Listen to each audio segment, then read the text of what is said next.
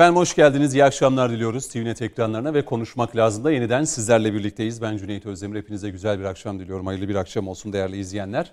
Siyasetin gündemini konuşacağız ee, yine bu akşam değerli konuklarımızla birlikte. Özellikle gün içerisinde ki biliyorsunuz HDP'ye yönelik Yargıtay Cumhuriyet Başsavcılığı bir kapatma davası açmıştı.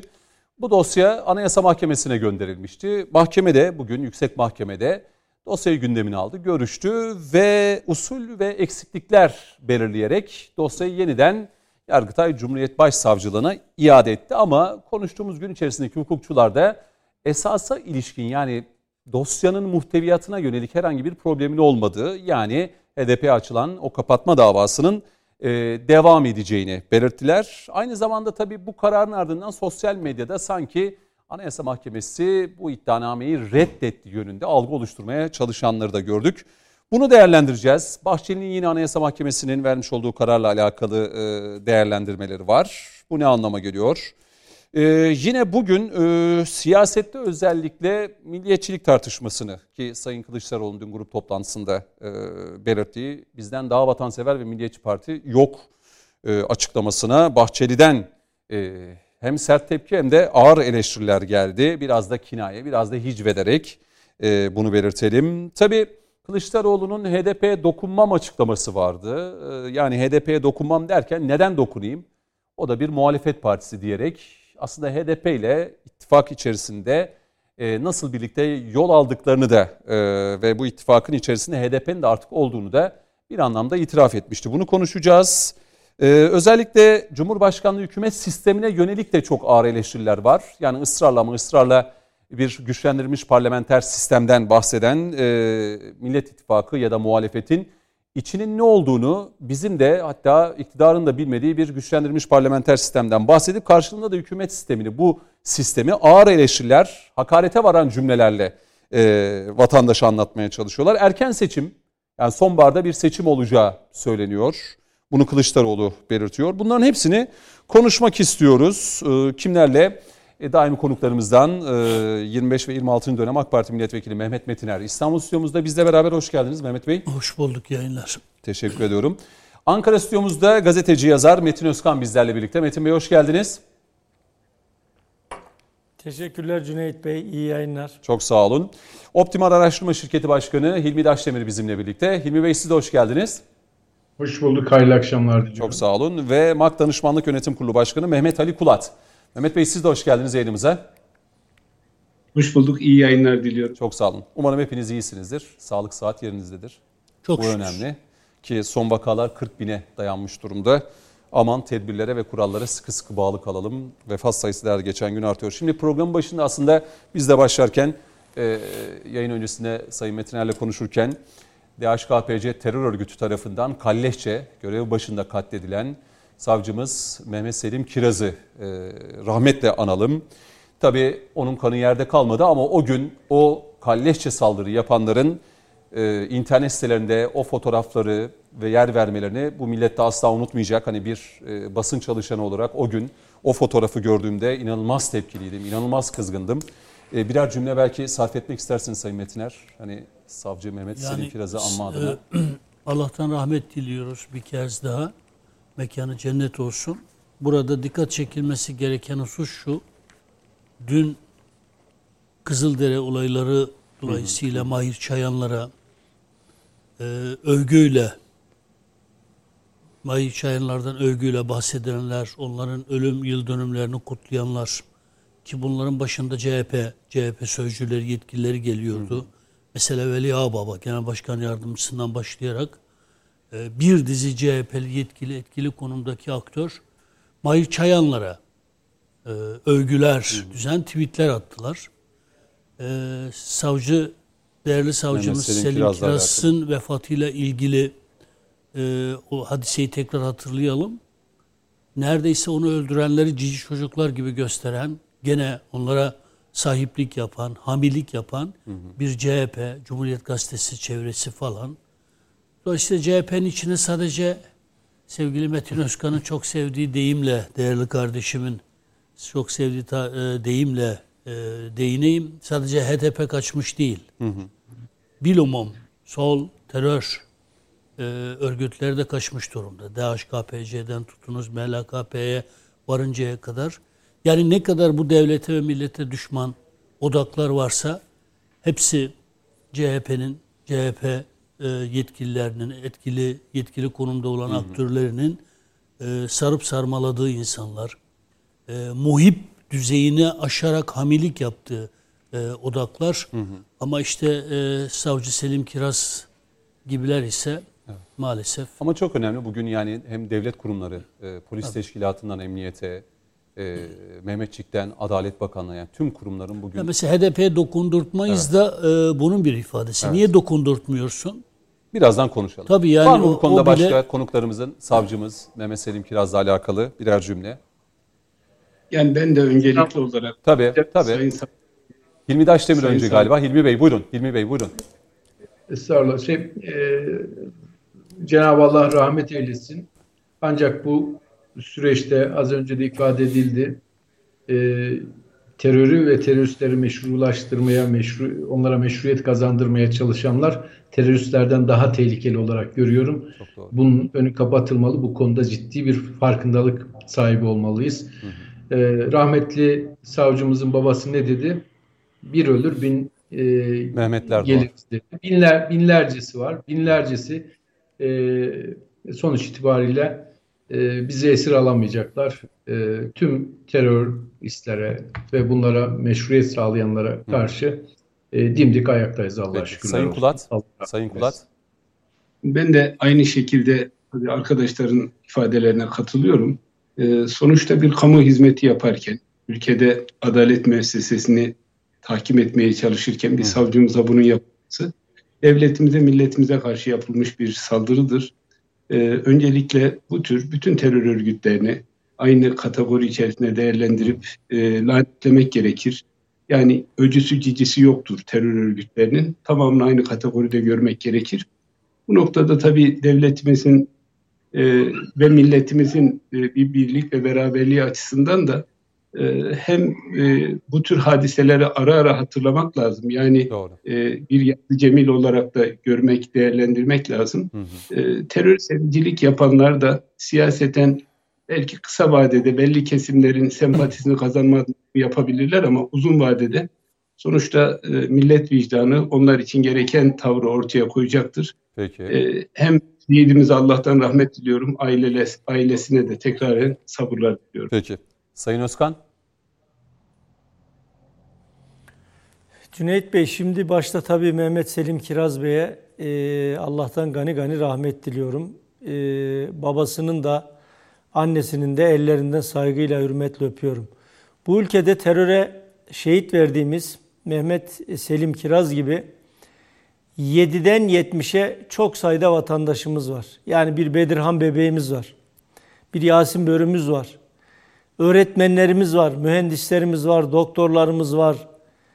Ailesiyle, eşi ve çocuğuyla birlikte çarşı iznindeyken çarşının ortasında ensesinden sıkılarak şehit edilen e, şerefli, onurlu, haysiyetli yüzbaşılarımız, binbaşılarımız, Türk Silahlı Kuvvetleri'nin kıymetli isimleri var. Burada şunu söylemeye çalışıyorum. Terörle böylesine mücadele ettiğimiz, böylesine mücadele dönemin içinden geçtiğimiz bir süreçte birazdan konuşacağız. HDP ne kadar terörün ve teröristlerin yanında? Birileri HDP'yi ne kadar HDP'ye dokundurtturmam dese de bu ülkenin ve bu milletin sinir uçlarına, hassas noktalarına, can damarlarına dokunan teröristlere ve onun sözcülüğünü yapanlara göğsünü siper edenler bugün e, şehit savcımız Mehmet Selim Kiraz'ı bir kez daha anmalı.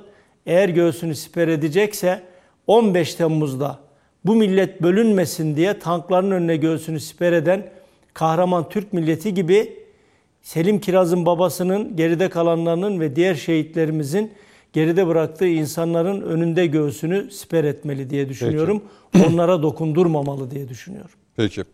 Şimdi gelelim bugün Anayasa Mahkemesi'nin e, bu HDP'nin kapatılması dosyasıyla alakalı bugün bir karar verdi ve usul ve eksikliklerin giderilmesini gerekçe göstererek Yargıtay Cumhuriyet Başsavcılığına dosyayı iade etti. Dedim ya ilk dakikalar itibariyle böyle sosyal medyada sanki Anayasa Mahkemesi bu dava dosyasını reddetti şeklinde e, algı operasyonuna girmeye çalışanlar oldu. E, ama hukukçularla konuştuğum kadarıyla durumda pek bir değişiklik yok. Ama hani neden iade etti ge- sorusunu da sormak istiyoruz açıkçası ki bugün Metin Özkan size söz verdiğinde özellikle Sayın Bahçeli'nin Twitter üzerinden eleştirileri vardı Anayasa Mahkemesi'nin bugün vermiş olduğu kararlara. Belki üç konumdan da izin isteyerek Metin Özkan'la başlasam nasıl olur? Mehmet Metiner, Hay hay. İlmi Daşdemir, Çok Mehmet isabetli Kulat- olur. Mehmet Ali Kulat. Peki. Buyurun Sayın Özkan sizinle başlıyorum o zaman. Buyurun. Şimdi bir kere bugün bu e, Anayasa Mahkemesi'nin reddi esas yönünden değil usul yönünden. Evet. E, ama usul yönünden de olsa Sayın Bahçeli'nin eleştirileri yani bütün Türk milletinin gözü önünde cereyan eden birileri dokundurtmam dese de e, yine tekrar ediyorum bizim can damarımıza dokunan, terör propagandası yapan, terör seviciliği yapan, irademiz İmralı ve Kandil diyen, liderimiz diyerek bebek katili Öcalan'ı lider olarak gösteren, insanları 6-7 Ekim olaylarında olduğu gibi Kobani olaylarında yani Aynel Arap olaylarında olduğu gibi sokağa direniş diye isyana çağıran, PKK'lı teröristleri gerilla olarak niteleyip onlara şehitlik e, addeden e, bu siyasi yapının daha da ötesinde milletvekillerine Selahattin Demirtaş'ın çok net bir söylemi vardı biliyorsunuz. PKK'lı teröristlerin cenazelerine gitmeyen milletvekillerine cezai işlem uygularım, disiplin soruşturması açarım demişti. Şimdi tüm bunlar ortadayken, bu gerçekler ortadayken Anayasa Mahkemesi'nin biraz e, süreci HDP'ye zaman kazandırma açısından Sayın Bahçeli'nin eleştirisi de bu yöndedir ve e, bana göre de doğru bir eleştiridir.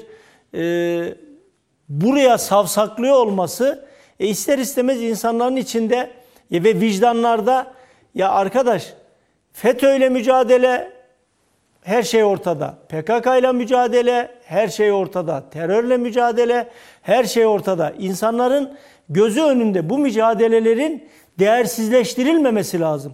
Onun için e, Mehmet Selim Kiraz'ın da savcımızın da boşa şehit edilmediğini bugün bir kez daha anlamamız lazım. E, şunu söylemeye çalışıyorum. Orada ismi geçen, dosya içinde ismi geçen bazı e, şahısların yaş vefat ettiği, e, bazılarının suçunun tam net yazılmadığı gibi usulden bir e, geri gönderme raportör tarafından e, rapora not edilmiş. Anayasa Mahkemesi de onu Çok göndermiş ama şeyler var esasında TC bir terör örgütüyle adresi- bağlantısı olup olmadığı ile ilgili bir sıkıntı yok. Yani çok teknik konular var işte az önce belirttiğiniz gibi hayatta olan e, olmayanlar Evet. var. TC kimlik numarası, ikamet değişikliği, adres değişikliği vesaire. Bunlarla alakalı yani teknik biraz konular bu, bu yönde. Doğru. Cüneyt Bey, işin özü nedir biliyor musunuz? Bakın, isminin HDP olması çok önemli değil. Yani benim bakış açım şu. Yani Sayın Bahçeli'nin de bakış açısı bu. Ya bunun ismi KDP olabilir, TDP olabilir, ya bir şey olabilirdi. Harfler üzerinden gitmeyelim. Burada işin özü şudur. Biz önce hepimiz bu stüdyodaki insanlar da dahil olmak üzere, bizi izleyen sevgili kıymetli izleyicilerimiz de dahil olmak üzere. Biz ülkemizde bir siyasi partinin çıkıp bu kadar açık ve alenen bir terör örgütü sözcülüğü ve propagandası yapmasını doğru buluyor muyuz? Bulmuyor muyuz? Yani bu bugün PKK terör örgütünün sözcüsünü yapan bu e, HDP dediğimiz siyasi yapı E, yarın bir parti kurulur.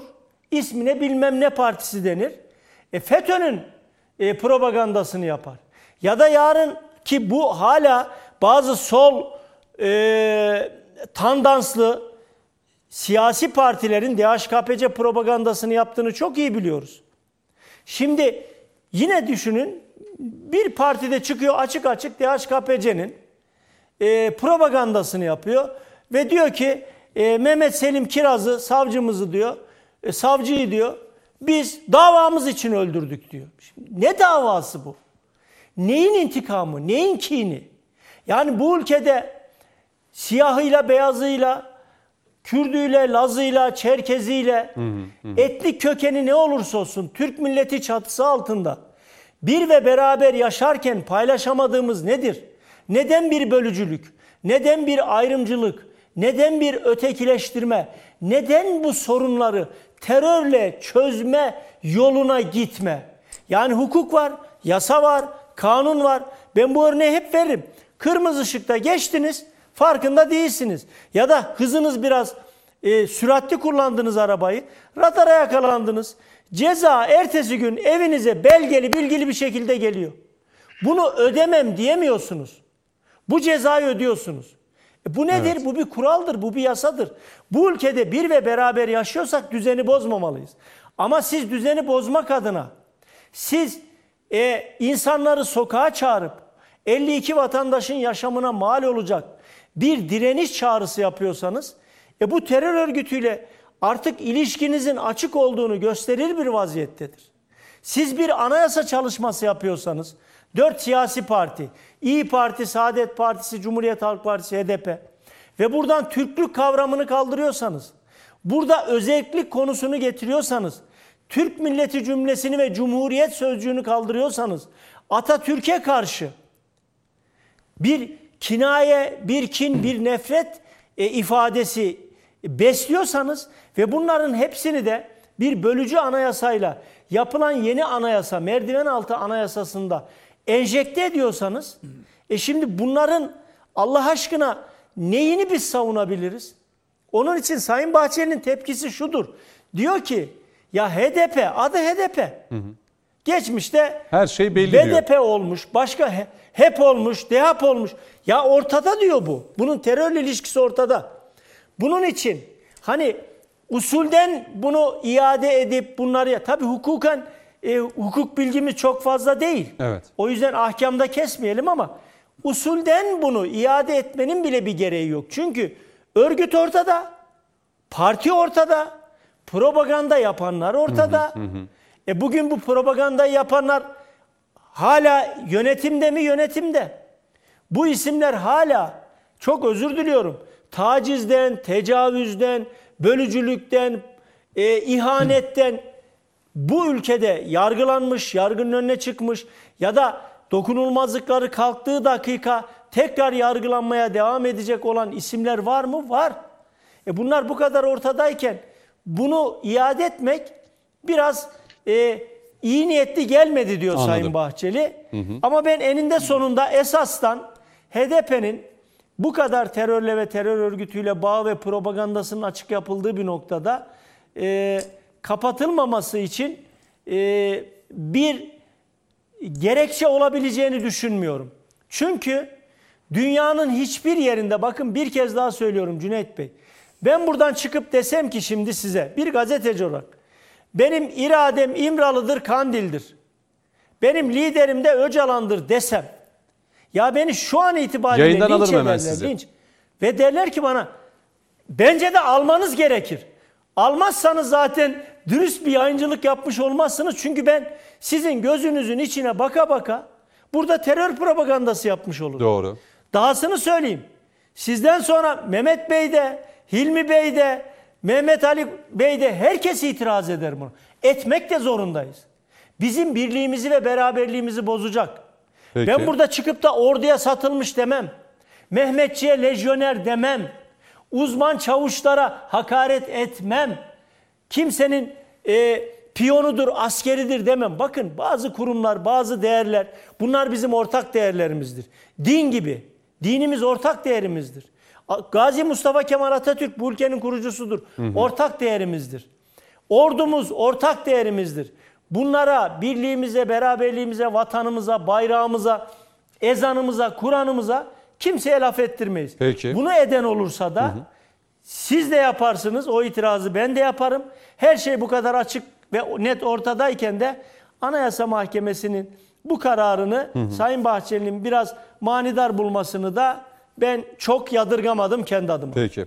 Birazdan bu milliyetçilik konularını da soracağım size Sayın Özkan. Ee, ama hızlı bir şekilde hani bu bölümü hay hay. E, bitirelim. Sayın Metiner, e, tabii Sayın evet. Özkan hani biraz da Bahçeli'nin e, belki değerlendirmesi üzerinden bir e, sonuç e, yaptı, bir giriş gelişme ve sonuç yaptı. Sizin ekleyeceğiniz yani e, böyle bir hava oluşturmaya çalışıldı. Ben sosyal medyayı takip ettim dakikası itibariyle ne oluyor ne bitiyor diye. E, sanki Anayasa Mahkemesi bu e, davayı reddetmiş gibi bir e, hava oluşturuldu. E, Bu doğru değil. Bu doğru değil. Öncelikle bizim hukuk ilkelerinde e, ortaklaşmamız gerekir. Hukuk herkese lazım. Adalet herkese lazım. Düşmanlarımıza da lazım, bize de lazım. Zaten düşmanların dahi söz konusu olduğunda onlara adaletli davranabiliyorsan sen e, gerçekten faziletli bir toplumsun, milletsin. Adalet düşmanlıklarda söz konusu. Mesele HDP meselesi, bir başka parti meselesi değil. Şimdi hukuk kaidesi nedir? Usul esasa mukaddemdir. Yani ne demek e, istiyorum? Usul esastan önce gelir. Eğer hukuki bir dava görülüyorsa usulüne uygun yapacak. usulüne uygun yapacaksınız. Anayasa Mahkemesi'nin bence yaptığı budur. Usulü eksiklikler tespit edilmiştir. Esasa müteallik bir itiraz henüz söz konusu değildir. Çünkü esasa e, girilmedi. Esasa e, girilmiş olsa, esas üzerinden bir değerlendirme yapılmış olsa biz Anayasa Mahkemesi'nin kararını belki bugün çok daha farklı bir şekilde konuşuyor, tartışıyor olacaktık. Ama bugün usule ilişkin bir itiraz söz konusu. Ee, ben bunun e, e, çok anlamlı ve değerli olduğuna inanıyorum. Eğer siz usulü bir tarafa iterseniz, sadece ve yalnızca esasa odaklanırsanız, o zaman vereceğiniz kararlar e, toplum vicdanını yararlar. Uluslararası platformlarda Türkiye'yi sıkıntıya sokar. Mesela hali hazırda hayatta olmayan, geçmiş dönemde HDP'de siyaset yapmış olan insanların insanlar için siyaset yasağı istenmesi ne anlama gelir yani? Yani bir, bir büyük davadır. Bazen gözden kaçan usulü eksiklikler olabilir. Hani e, hazırlarsınız, gözden kaçar. Siz oraya işte Cüneyt Özdemir e, içinde ben siyasi 5 yıl siyasi yasak istiyorum dersiniz. Halbuki Cüneyt Özdemir Siyaseti bırakmış ya da ölmüş gitmiş. Tabii yani şimdi bunlar usulü eksikliklerdir. Bunlar önemli şeylerdir. Adres değişiklikleri öyledir. Bazen isimler birbirine karışır. Ee, bazen Ba- Dava dosyalarının dava dosyaları birbirine karışabilir. Karar verilmiştir. Kararın şeyi beklenir. Buna benzer usulü eksiklikler var birçok şey. Buna benzer usulü eksiklikler tamamlanmadan doğrudan esasa müteallik konularda hüküm vermek Kabul etseydi o zaman tartışma daha... hukuk sistemimizi yaralar. Bunu çok net söyleyeyim. Anayasa Mahkemesi'ni başka türlü eleştirebiliriz. Hala bir tür vesayet odağı gibi çalıştığını, 61 Anayasası'nın o vesayetçi bürokratik e, devlet anlayışının bir aparatı olarak çalıştığını, çalıştırıldığını söyleyebiliriz. Anayasa Mahkemesi'nin yeniden düzenlenmesi gerektiğini, yeni e, hükümet sistemi, yeni demokrasi anlayışları çerçevesinde yeniden dizayn edilmesi gerektiğini savunabiliriz. Ama münhasıran bu olayla ilgili olarak konuşacak olursak, burada bir Anayasa Mahkemesi'nin değerli üyelerinin esasa müteallik hiçbir itirazları henüz söz konusu Doğru. değildir. Dolayısıyla esasa girilmiş değildir. Usul. Usul üzerinde. esasa mukaddemdir anlayışıyla usulü eksiklikler tespit edilmiştir. Bunlar Yargıtay Cumhuriyet Başsavcılığına iyi niyetle bildirilmiştir. Süre kendisine Yargıtay. Cumhuriyet Başsavcılığı da bu usulü eksiklikleri gidererek tekrar dosyayı Anayasa Mahkemesi'ne gönderecektir. Esasa müteallik Anayasa Mahkememizin kararı ortaya çıktığında elbette ki Tabii, farklı zaten değerlendirmelerimiz olacaktır. süreç- Ben bu konuda e, Anayasa Mahkemesi'nin pek çok kararını da e, kararı dolayısıyla Anayasa Mahkemesi'ni en fazla eleştiren biri olarak e, bu tür kararları olmasa bile yeni Türkiye'nin, demokratik Türkiye'nin e, yeni anayasasında Anayasa Mahkemesi'nin bu şekilde olmaması gerektiğini savunan birisi olarak e, söylüyorum. E, bence Anayasa Mahkemesi'nin bu usule ilişkin eksiklikleri saptaması hukuki sürecin şeksiz şüphesiz tamamlanması açısından e, yerinde bir müdahaledir. Bir de kendisinin yetkisidir.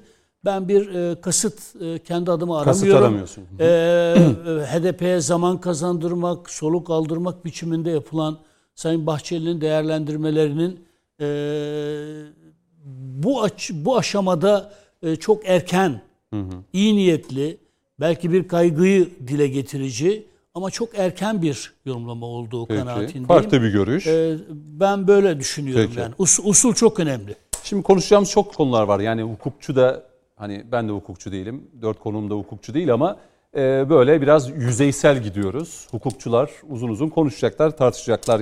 E, Hilmi Bey sizle devam etmek isterim. E, ne dersiniz bu konuda? Ekleyecekleriniz var mı? Çünkü hem size hem de Sayın Polat'a... gerek- Tabii. Hukukçu olmaya gerek yok derim. Görünen köy kılavuz istemez derler e, memleketimizde. Sonuç itibariyle görülen bir köy var. HDP terörün, teröristlerin odağıdır. Hı hı. Böyle Sağır Sultan tarafından da biliniyor. Anayasa Mahkemesi ne yapmak istiyor? Bu bilinmiyor. Bu aşikar bir durum. Hı hı. Yani bunun e, usul u- usul eksiklikleri olabilir.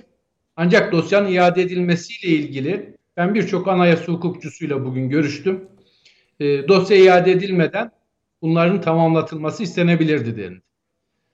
E, geceleri gecenin bir vakti Pardon. Anayasa Tam Mahkemesi- orayı yani dosya Yargıtay Cumhuriyet Başsavcılığına iade edilmeden eksiklikler bir şekilde temin Kesinlikle. edilip yani iade edilmeye gerek kalmadan bu süreç devam edebilirdi. Tabii. Gecenin bir yarısı Anayasa Mahkemesi'nin ışıklarını yakarak mesaj vermeye çalışan Anayasa Mahkemesi bugün HDP'yi bu şekilde soluk mu aldırıyor yoksa başka bir şey mi yapıyor bunu bilmiyoruz. Ama burada ciddi anlamda bir şekilde e, bu işin e, sulandırılmasına dönük bir adım attığını ben Türkiye Cumhuriyeti'nin e, bir vatandaş olarak, Türk milletinin bir evladı olarak kafamda kocaman bir soru işaretiyle bakıyorum Üç ve farklı bekliyorum. bir değerlendirme geldi şu anda. Yalnız Yani bu- e, Hilmi karar- Bey, Hilmi Bey şu bilgiyi verebilir miyim? Bu benim tarafından kabul edilemez. yani. Hilmi Bey, şu, Buyurun. şu bilgi verebilir miyim? Bugün hem Yargıtay hem de Anayasa Mahkemesi çevreleriyle görüşen birisi olarak söylüyorum. İsimlerini asla vermem, vermek istemem. Ee, henüz usulü eksiklikler yazıya dökülüp gönderilmiş değil. Dosya iadesi gibi şeyler söz konusu değil. Belki bu bir hafta sonra Yargıtay Cumhuriyet Başsavcılığımıza Bugün dosya ile ilgili şu usulü eksiklikler tespit edilmiştir. Bir an önce bu usulü eksikliklerin tamamlanması diye bir yazıyla bildirilecek. Dolayısıyla sanki bir dosya iade edilmiş. Dosyanın iade edildiğine dair şeyler var. Bu, bu şekilde Yok yok doğru değil bu. Bu doğru değil. Ee, Bugün aldığım bilgiler çerçevesinde bu doğru değil. Umarım sizin dediğiniz gibidir. Ancak bu dosyanın iade edilmesiyle ilgili bir süreçten bahsediliyor. Anayasa Mahkemesi'nin daha önceki süreçte gecenin bir yarısı tekrar ediyorum ışıklarını yakarak verdiği mesaj gibi mesajların da kabul edilebilir olmadığını tekrar söylüyorum. Peki. Anayasa Mahkemesi her şeyden önce Türkiye Cumhuriyeti'nin mahkemesidir. Türkiye Cumhuriyeti Devleti'nin haklarını, hukukunu e, öncelikle koruması gerekir. Başka bir takım istisakları, başka e, işbirlikleri e, ve benzeri gibi durumları da kabul edilemez. Ben e, Anayasa Mahkemesi Başkanı da dahil üyelerine şüpheyle bakıyorum uzun zamandır. Bunu da söyleyeyim. Peki. Ee, Sayın Kulat, şimdi üç farklı değerlendirme geldi. Sizin de e, görüşünüzü merak ediyoruz. Buyurun. Ben öncelikle Sayın Bahçeli'nin yaklaşımının e, haklı olarak bir endişeyi ifade için söylenmiş bir yaklaşım tarzı olduğunu düşünüyorum. Çünkü Sayın Bahçeli'nin e, paylaşımlarını dikkatli bir şekilde hem okudum hem de kendi bünyemizdeki hukukçu arkadaşlarımıza bir değerlendirdik. Evet yani bir endişe var. Çünkü biraz önce Hilmi Bey'in ifade ettiği endişeyi ya da e, yani Sayın Metin Özkan'ın ifade ettiği endişeleri toplumun belli bir kesimi duyuyor doğal olarak. Evet konu bir usul Hayır, meselesi. sizler araştırma Yani- da yaptığınız için biliyorum yani HDP'nin kapatılması konusunda toplumsal bir isteğin de %70'lerin üzerinde olduğunu biliyorum. Doğru mudur? Doğrudur. Doğru. Çünkü şöyle, Hı hı. e, bak siyasi partiler olmasını demokrasiye inanan insanlar olarak ve demokrasiyle çalışan insanlar olarak yaptığımız işten dolayı hiçbirimiz arzulamayız. Yani hatta biz geçmişte Türkiye'de siyasi partiler kapanmasın konusundaki süreç içerisinde çok aktif. Hepimiz buradaki işte Sayın Metiner, Sayın Metin Özkan, Hilmi Bey, ben farklı programlarda bunu ifade ettik. Çünkü hiç Türkiye'de kurulan bir tüzel kişilik halinde hele hele vatandaşın teveccühünü az ya da çok kazanmış bir partinin kapanmasını arzulamayız. Ama buradaki mesele şu. HDP şu anda bir muhalefet partisi olarak kapanması konusunda bizim karşımızda değil. HDP Türkiye'deki müesses nizama tavır koyarak bu nizamı düzeltmeye yönelik bir çabanın eğer bu nizamın içerisinde bir kısım yanlışlar varsa siyasi partiler bunları düzeltirler. Düzeltmek için kanunları verirler, iktidar olmaya çalışırlar, mevcut iktidarı beğenmezler, kendileri alternatif olurlar. Bunların hepsi anlaşılabilir ama burada bakın biraz önce örnekler verildi. Özellikle Metin Bey'in söylediği örnekler önemli. Devletin bekasını sürdüren kurumlarını hedef alan bir duruş var. Devletin polisini hedef alıyorsunuz, devletin savcısını hedef alıyorsunuz, devletin kurumlarını hedef alıyorsunuz. Ve siz bunları hedef alırken bunlar sanki bir başka ülkenin, bir düşman ülkenin e, birer kurumuymuş gibi hedef alıyorsun. Bu bir siyasi partinin yapabileceği, dünyanın hiçbir yerinde de öyle bir siyasi partiye izin verilmesi bu yönüyle mümkün değil.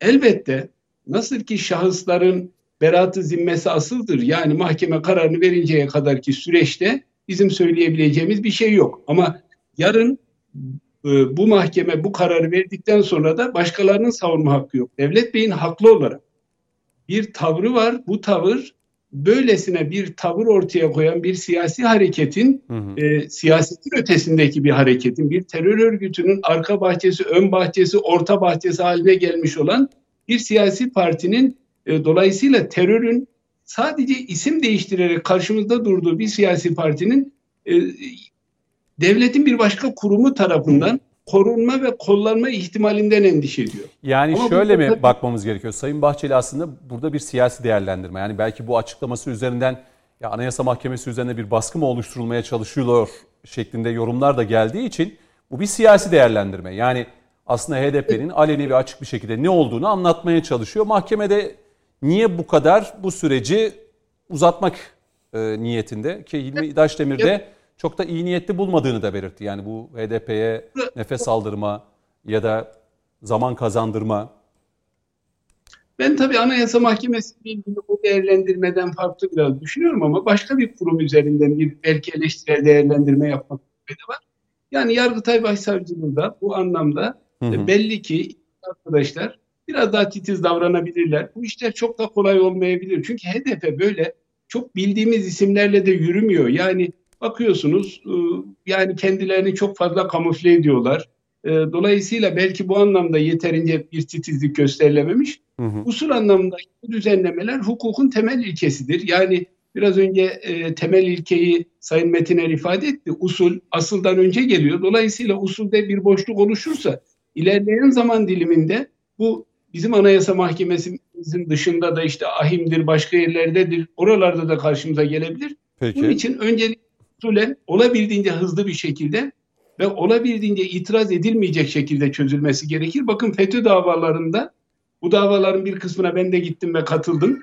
O davalarda yani e, şeyi inceledim yakından kendi arkadaşlarımla birlikte. Devlet çok titiz davrandı. Şu anda bizim ciddi bir endişemiz yok. Yani ahimdir, başka yerdir.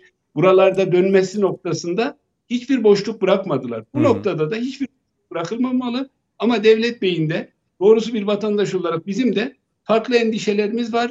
Yani eğer ortada bir devletin yapısını hedef alan bir duruş varsa vallahi kimse kusura bakmasın. Demokrasi e, başkalarının e, bu ülkenin yarınlarını e, haciz etmek için kullanabileceği bir araç olarak da kullanılmamalıdır. Peki. Bunu da ifade Peki. Ifade.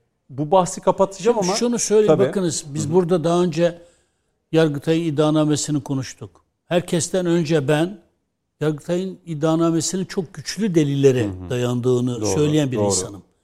Eğer bu delillere rağmen böyle bir parti kapatılamazsa yarın yarın DAEŞ'in, FETÖ'nün partisi kurulduğunda da hiç kimse kapatamaz. Bunlar bizim kişisel hı, görüşlerimiz. Hı. Mutlaka. İki, burada HDP'nin terörle olan bağını, sorunlu alanı konuşmuyoruz. Mesele o değil.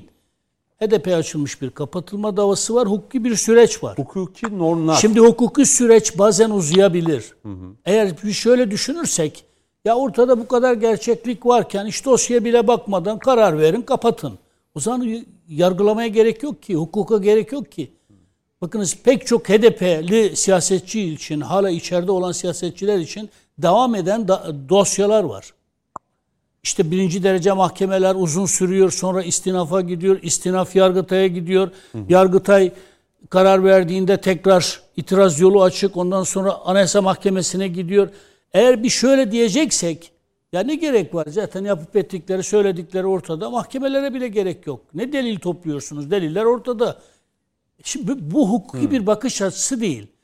Ben Sayın Bahçeli'nin Siz muhalefetin eline bir şey geçmesin. Hayır hayır. Ya, muhalefet Tabii ki sadece şey. muhalefet değil.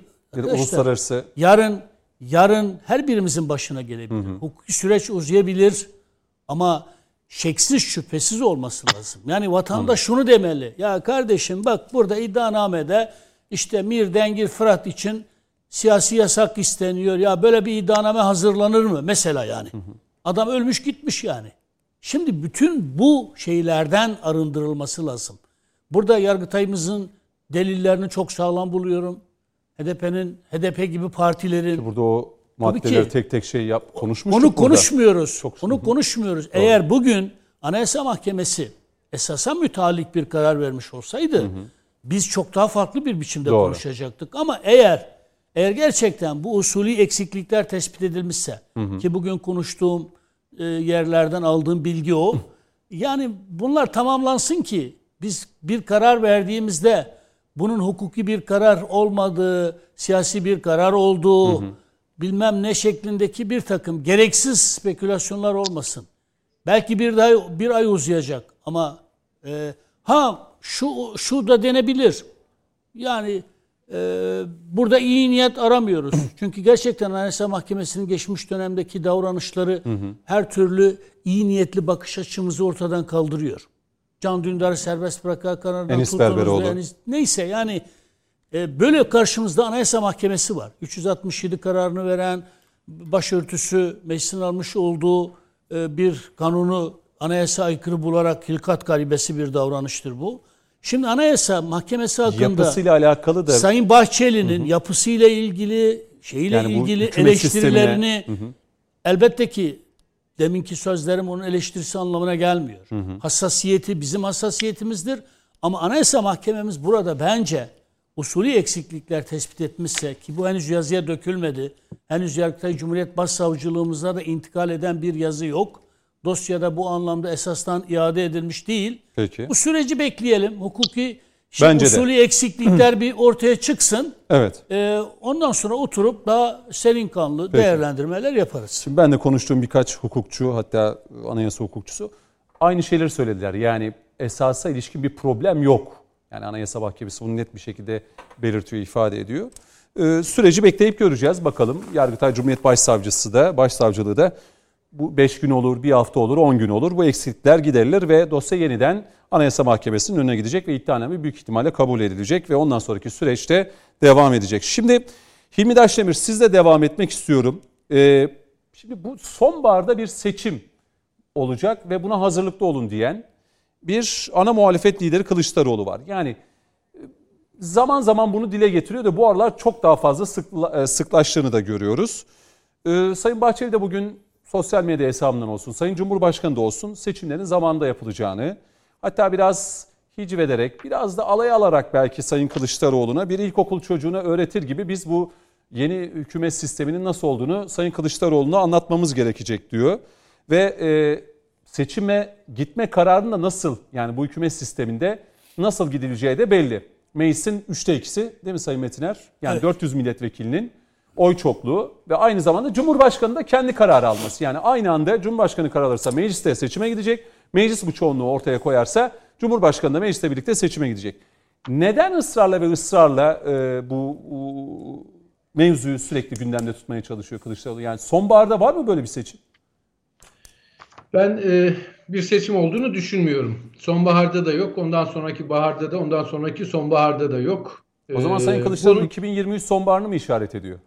Belki de ya ama Kılıçdaroğlu'nun ya muhalefet seçim ister. E, muhalefet eleştirir, yapılanı eleştirir. En doğal da hak. Bunda herhangi bir şekilde problem yok. E, ama temel problem burada şu. Biz e, yaklaşık bir yıldır erken seçim konuşuyoruz. Neden? Yerel seçim sonuçları dolayısıyla erken seçim havasına girilebilir mi? Sanki diye. Hı hı. Yani böyle bir algı oluşturulmaya çalışılıyor. Ee, bugün bakıldığı zaman er- erken seçim olabilmesi için ne gerekiyor? Az önce ifade ettiniz. Ya yasama üçte iki çoğunlukla meclis kararı alacak ya da e, yeni sistemle e, yürütmenin başı olan Cumhurbaşkanı kararı Hı hı. alacak. E, yani e, alabiliyorsan seçim kararı al, konuşma. Yani şeyde bu kadar sürekli tekrarlama. E, aynısı Sayın Akşener için de geçerli. E, alamıyorsan da ülkenin gündemini meşgul etme. Başka bir şeyler konuşalım. Yani ülkenin ciddi anlamda yapısal problemi var. E, ama ben buradaki temel amacın e, kendi tabanını tahkim etmek için e, olduğunu düşünüyorum. Her hem şey için Kılıçdaroğlu için hem de e, Meral Hanım için böylesi bir yaklaşım söz konusu. E, bu da anlaşılabilir. Yani şu, iktidar açısından bakıldığı zaman bir taraftan ekonomik sıkıntılar, bir taraftan e, Salgınla mücadele. salgın var. Ee, diğer taraftan da seçim kanunu ile ilgili bir takım değişiklikler yapılması gündemde. Tüm bunlar gündemdeyken e, hiçbir mantıklı gerekçe yok ki bir seçim kararı alınsın. Dolayısıyla bu bizim gündemimizi meşgul etmekten başka bir şey değil. Diğer taraftan bu seçimi sürekli gündemde tutarak bir Türkiye'ye yatırım yapmak isteyenlerin yatırım yapmamasına vesile oluyorlar. Çok önemli. Bu da bir amaç. Bu da bir amaç. Diğer taraftan da bürokraside bazı şeyler vardır. Ee, her tarafı da kollayan tipler vardır. Onlar da acaba seçim olur mu? Acaba efendim e, bakan değişir mi? Şu olur mu? Bu olur mu? diye sürekli gözleri ve kulakları bu tür gelişmelerdedir. Bunlar da seçim olma ihtimaline karşı e, tabiri caizse ölü taklidi yaparlar. Hiçbir icraat yapmazlar. Bu tip adamlara da e, şey yapıyorlar. E, işte e, bir e, müphem bir alan bırakıyorlar. Bunlar da herhangi bir şekilde icraat yapmıyor. E, yani sonuç itibariyle e, ben erken seçim ihtimalini sıfıra yakın olarak görüyorum. Peki. E, bu yıl önümüzdeki yıl bir erken seçim beklemiyorum. E, sonuç itibariyle seçim kanunu e, değişecek. Seçim kanunu ile ilgili de bir takım çalışmalar var. E, biz bunu tartışmalıyız bence. Seçim kanunu nasıl olmalı? Hı hı. Tüm partiler de tartışmalı. Bizler de tartışmalıyız. Bunun üzerinden oluşacak e, süreç üzerinden değerlendirme yapmalıyız. Bana sorarsanız seçim barajı sıfır ya da bir olmalı. Ama yüzde beş ya da yüzde yedi üzerinde bir e, değerlendirme olduğunu Hı hı. e, duyuyoruz. E, yani e, seçim barajı yüzde bir e, olsa, sıfır olsa ya da yüzde üç olsa temsil artar ve e, HDP gibi partilere muhalefet etmek için oy vermek e, durumunda ya da zorunda hisseden birçok insan da HDP'ye oy vermez. İnanın yüzde beşe düştüğü takdirde HDP'nin oyu yüzde altıya düşer. E, Yüzde yediye düştüğü zaman da baraj HDP'nin oyu yüzde yedi buçuk olur. Bunu Peki. iddialı bir şekilde söylüyorum. Peki. Araştırmalara da Peki. Şimdi ikinci bölümde başlarken Sayın Daşdemir size bu milliyetçilik konusu da yani özellikle son grup toplantısında hatta son grup toplantısında Sayın Kılıçdaroğlu'nun da MHP ve direkt Bahçeli'ye de falan çağrıları var ve eleştirileri var. Ee, biraz onu da konuşacağız. Yani CHP biraz böyle bir hani şu cümlesi Sayın Metin Özkan'la belki e, pas atmış olacağım. Ee, ne dedi Bahçeli, e, Sayın e, Kılıçdaroğlu? Biz e, vatansever ve bizden daha vatansever ve milliyetçi parti yok diye bir e, cümle sarf etti. Yani gerçek milliyetçi ve gerçek vatanseverin kendileri olduğunu söyleyerek e, Kılıçdaroğlu yeni bir tartışmayı başlatmaya çalışıyor anladığımız kadarıyla Sayın Özkan. Sayın e, Bahçeli de burada ya Sayın Kılıçdaroğlu çok alem yani bu sıkıntılı günlerimizde bizi güldürerek biraz da çok da cevap verme isteğinin e, olmadığını da gördük yani sosyal medya hesabı üzerinden. Ne diyorsunuz yani, e, yani son dönemdeki şu tavra baktığımızda Sayın Kılıçdaroğlu ve CHP'nin yani genel merkezdeki kadrolardan tutun da ilçe teşkilatlarına kadar nasıl bir kadrolaşma olduğunu da biliyoruz. Nedir bu yani biz gerçek vatansever ve gerçek milliyetçiyiz cümlesini söylerken neyi amaçlıyor Sayın Kılıçdaroğlu?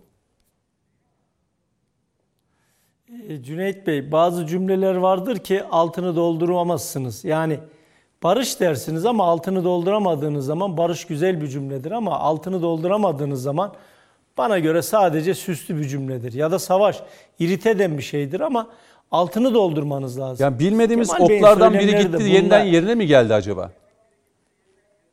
Şöyle e, hemen onu söyleyeyim. Bu oklar eskiden biliyorsunuz Gazi Mustafa Kemal Atatürk'ün kurduğu partiyiz diyerek e, her seferinde bununla büyük bir övgüyle bahsederler. Keşke oradalarsa olsalar da övünselerdi ama artık e, Cumhuriyet Halk Partisi'nin altı oku HDP'nin o ağaç sembolü var ya oradan yontulmuş vaziyette. Onun için bize milliyetçilik filan hikayesi anlatmasınlar. Bir cümle şunu söyleyip hemen o milliyetçiliğe Tabii, geleceğim. tabii. Bu erken seçim e, çağrısı gerçekten e, sevgili Hilmi Bey de e, arkadaşım da iyi anlattı ama e, ben şimdi şunu söyleyeyim. Aklımızda mantığımızda düşünelim. Gecenin şu saati. Saat kaç? 21.46. Şimdi Millet İttifakı cephesine baktığınızda Cumhur İttifakı'yla ve hükümetle ilgili ne diyorlar? Ekonomi kötü. İşsizlik kötü. Cumhurbaşkanlığı hükümet etme sistemi kötü. Evet. E, Covid-19 mücadelesi kötü. E, esnafın durumu kötü. Dış politika kötü. iç politika kötü. Ya her şey bu kadar kötüyse iktidar aklını peynir ekmekle mi yedi ki erken seçime gitsin? Her şey bu kadar kötüyse bu seçimi kaybeder. Ama iki tane kıymetli stüdyomuzda da e, anketçi arkadaşımız var. Şimdi onlar da birazdan söyleyecektir. Ama ben son zamanlarda bakıyorum yani en düşük gösterdikleri rakam Adalet ve Kalkınma Partisi ile ilgili 38, Milliyetçi Hareket Partisi ile ilgili 8, 9, 10. Yani en kötüsü buysa yani e, de- de- demek ki ortada kocaman bir yalan var. Nasıl bir yalan var? Biz en iyi milliyetçiyiz yalanı gibi. Şimdi bakın demin şöyle bu soruyu konuyu konuşacağımız için hemen önüme bir iki tane not düştüm. Tabii. Suriye'de ne işimiz var? Libya'da ne işimiz var? Bu bir milliyetçilik söylemi midir? HDP Amerika Birleşik? Devletleri'nden demokrasi dilenmek. Kemal Kılıçdaroğlu söyledi. Yok, Afrin'e niye yapıyorum. gidiyoruz? İdlib'de ne işimiz var? Ay ben Doğru. Yani- Amerika'dan demokrasi dilenen de HDP'ydi. İlk daha adamın seçilip seçilmediği belli değil. Bir saat sonra telefon etti. Şimdi de dönmüşler. Diyorlar ki kardeşim Cumhurbaşkanı şeyde külliyede oturmuş. Şöyle akşama kadar önünde telefon. Biden'dan telefon geldi gelmedi. Ya arkadaş adam açtı. Ya Cumhurbaşkanı dedi ki ararsa numaram orada. Aramazsa kendi bilir. Kontürü yoksa çağrı bıraksın biz onu ararız. Ama sonra ne yaptı? Avrupa Birliği liderler toplantısına bizzat Biden kendisi davet etti. Şimdi o yüzden hani bu işlerde fevri davranıp milliyetçilik oynamaya kalkmayacaksınız. PYD, YPG bizi mi vuracak diye herhalde Sayın Mehmet Metiner söylemişti. Ya da Barış Pınarı'na vicdanımız sızlıya sızlıya oy veriyoruz diye Mehmet Ali Kulat Bey e, açıklama yapmıştı. Tabi tenzih ediyorum, espri yapıyorum. Lütfen alınmasın kimse. Bir araya Şimdi gireceğim, ekleme 15 yapacağım belki Sayın Metin dar- Özkan. Belki bir araya gireceğim. Hani Tamam. siyaseten bazen hani e, hicvederken o espriyi de o mizahı da ortaya koyabilmek gerek.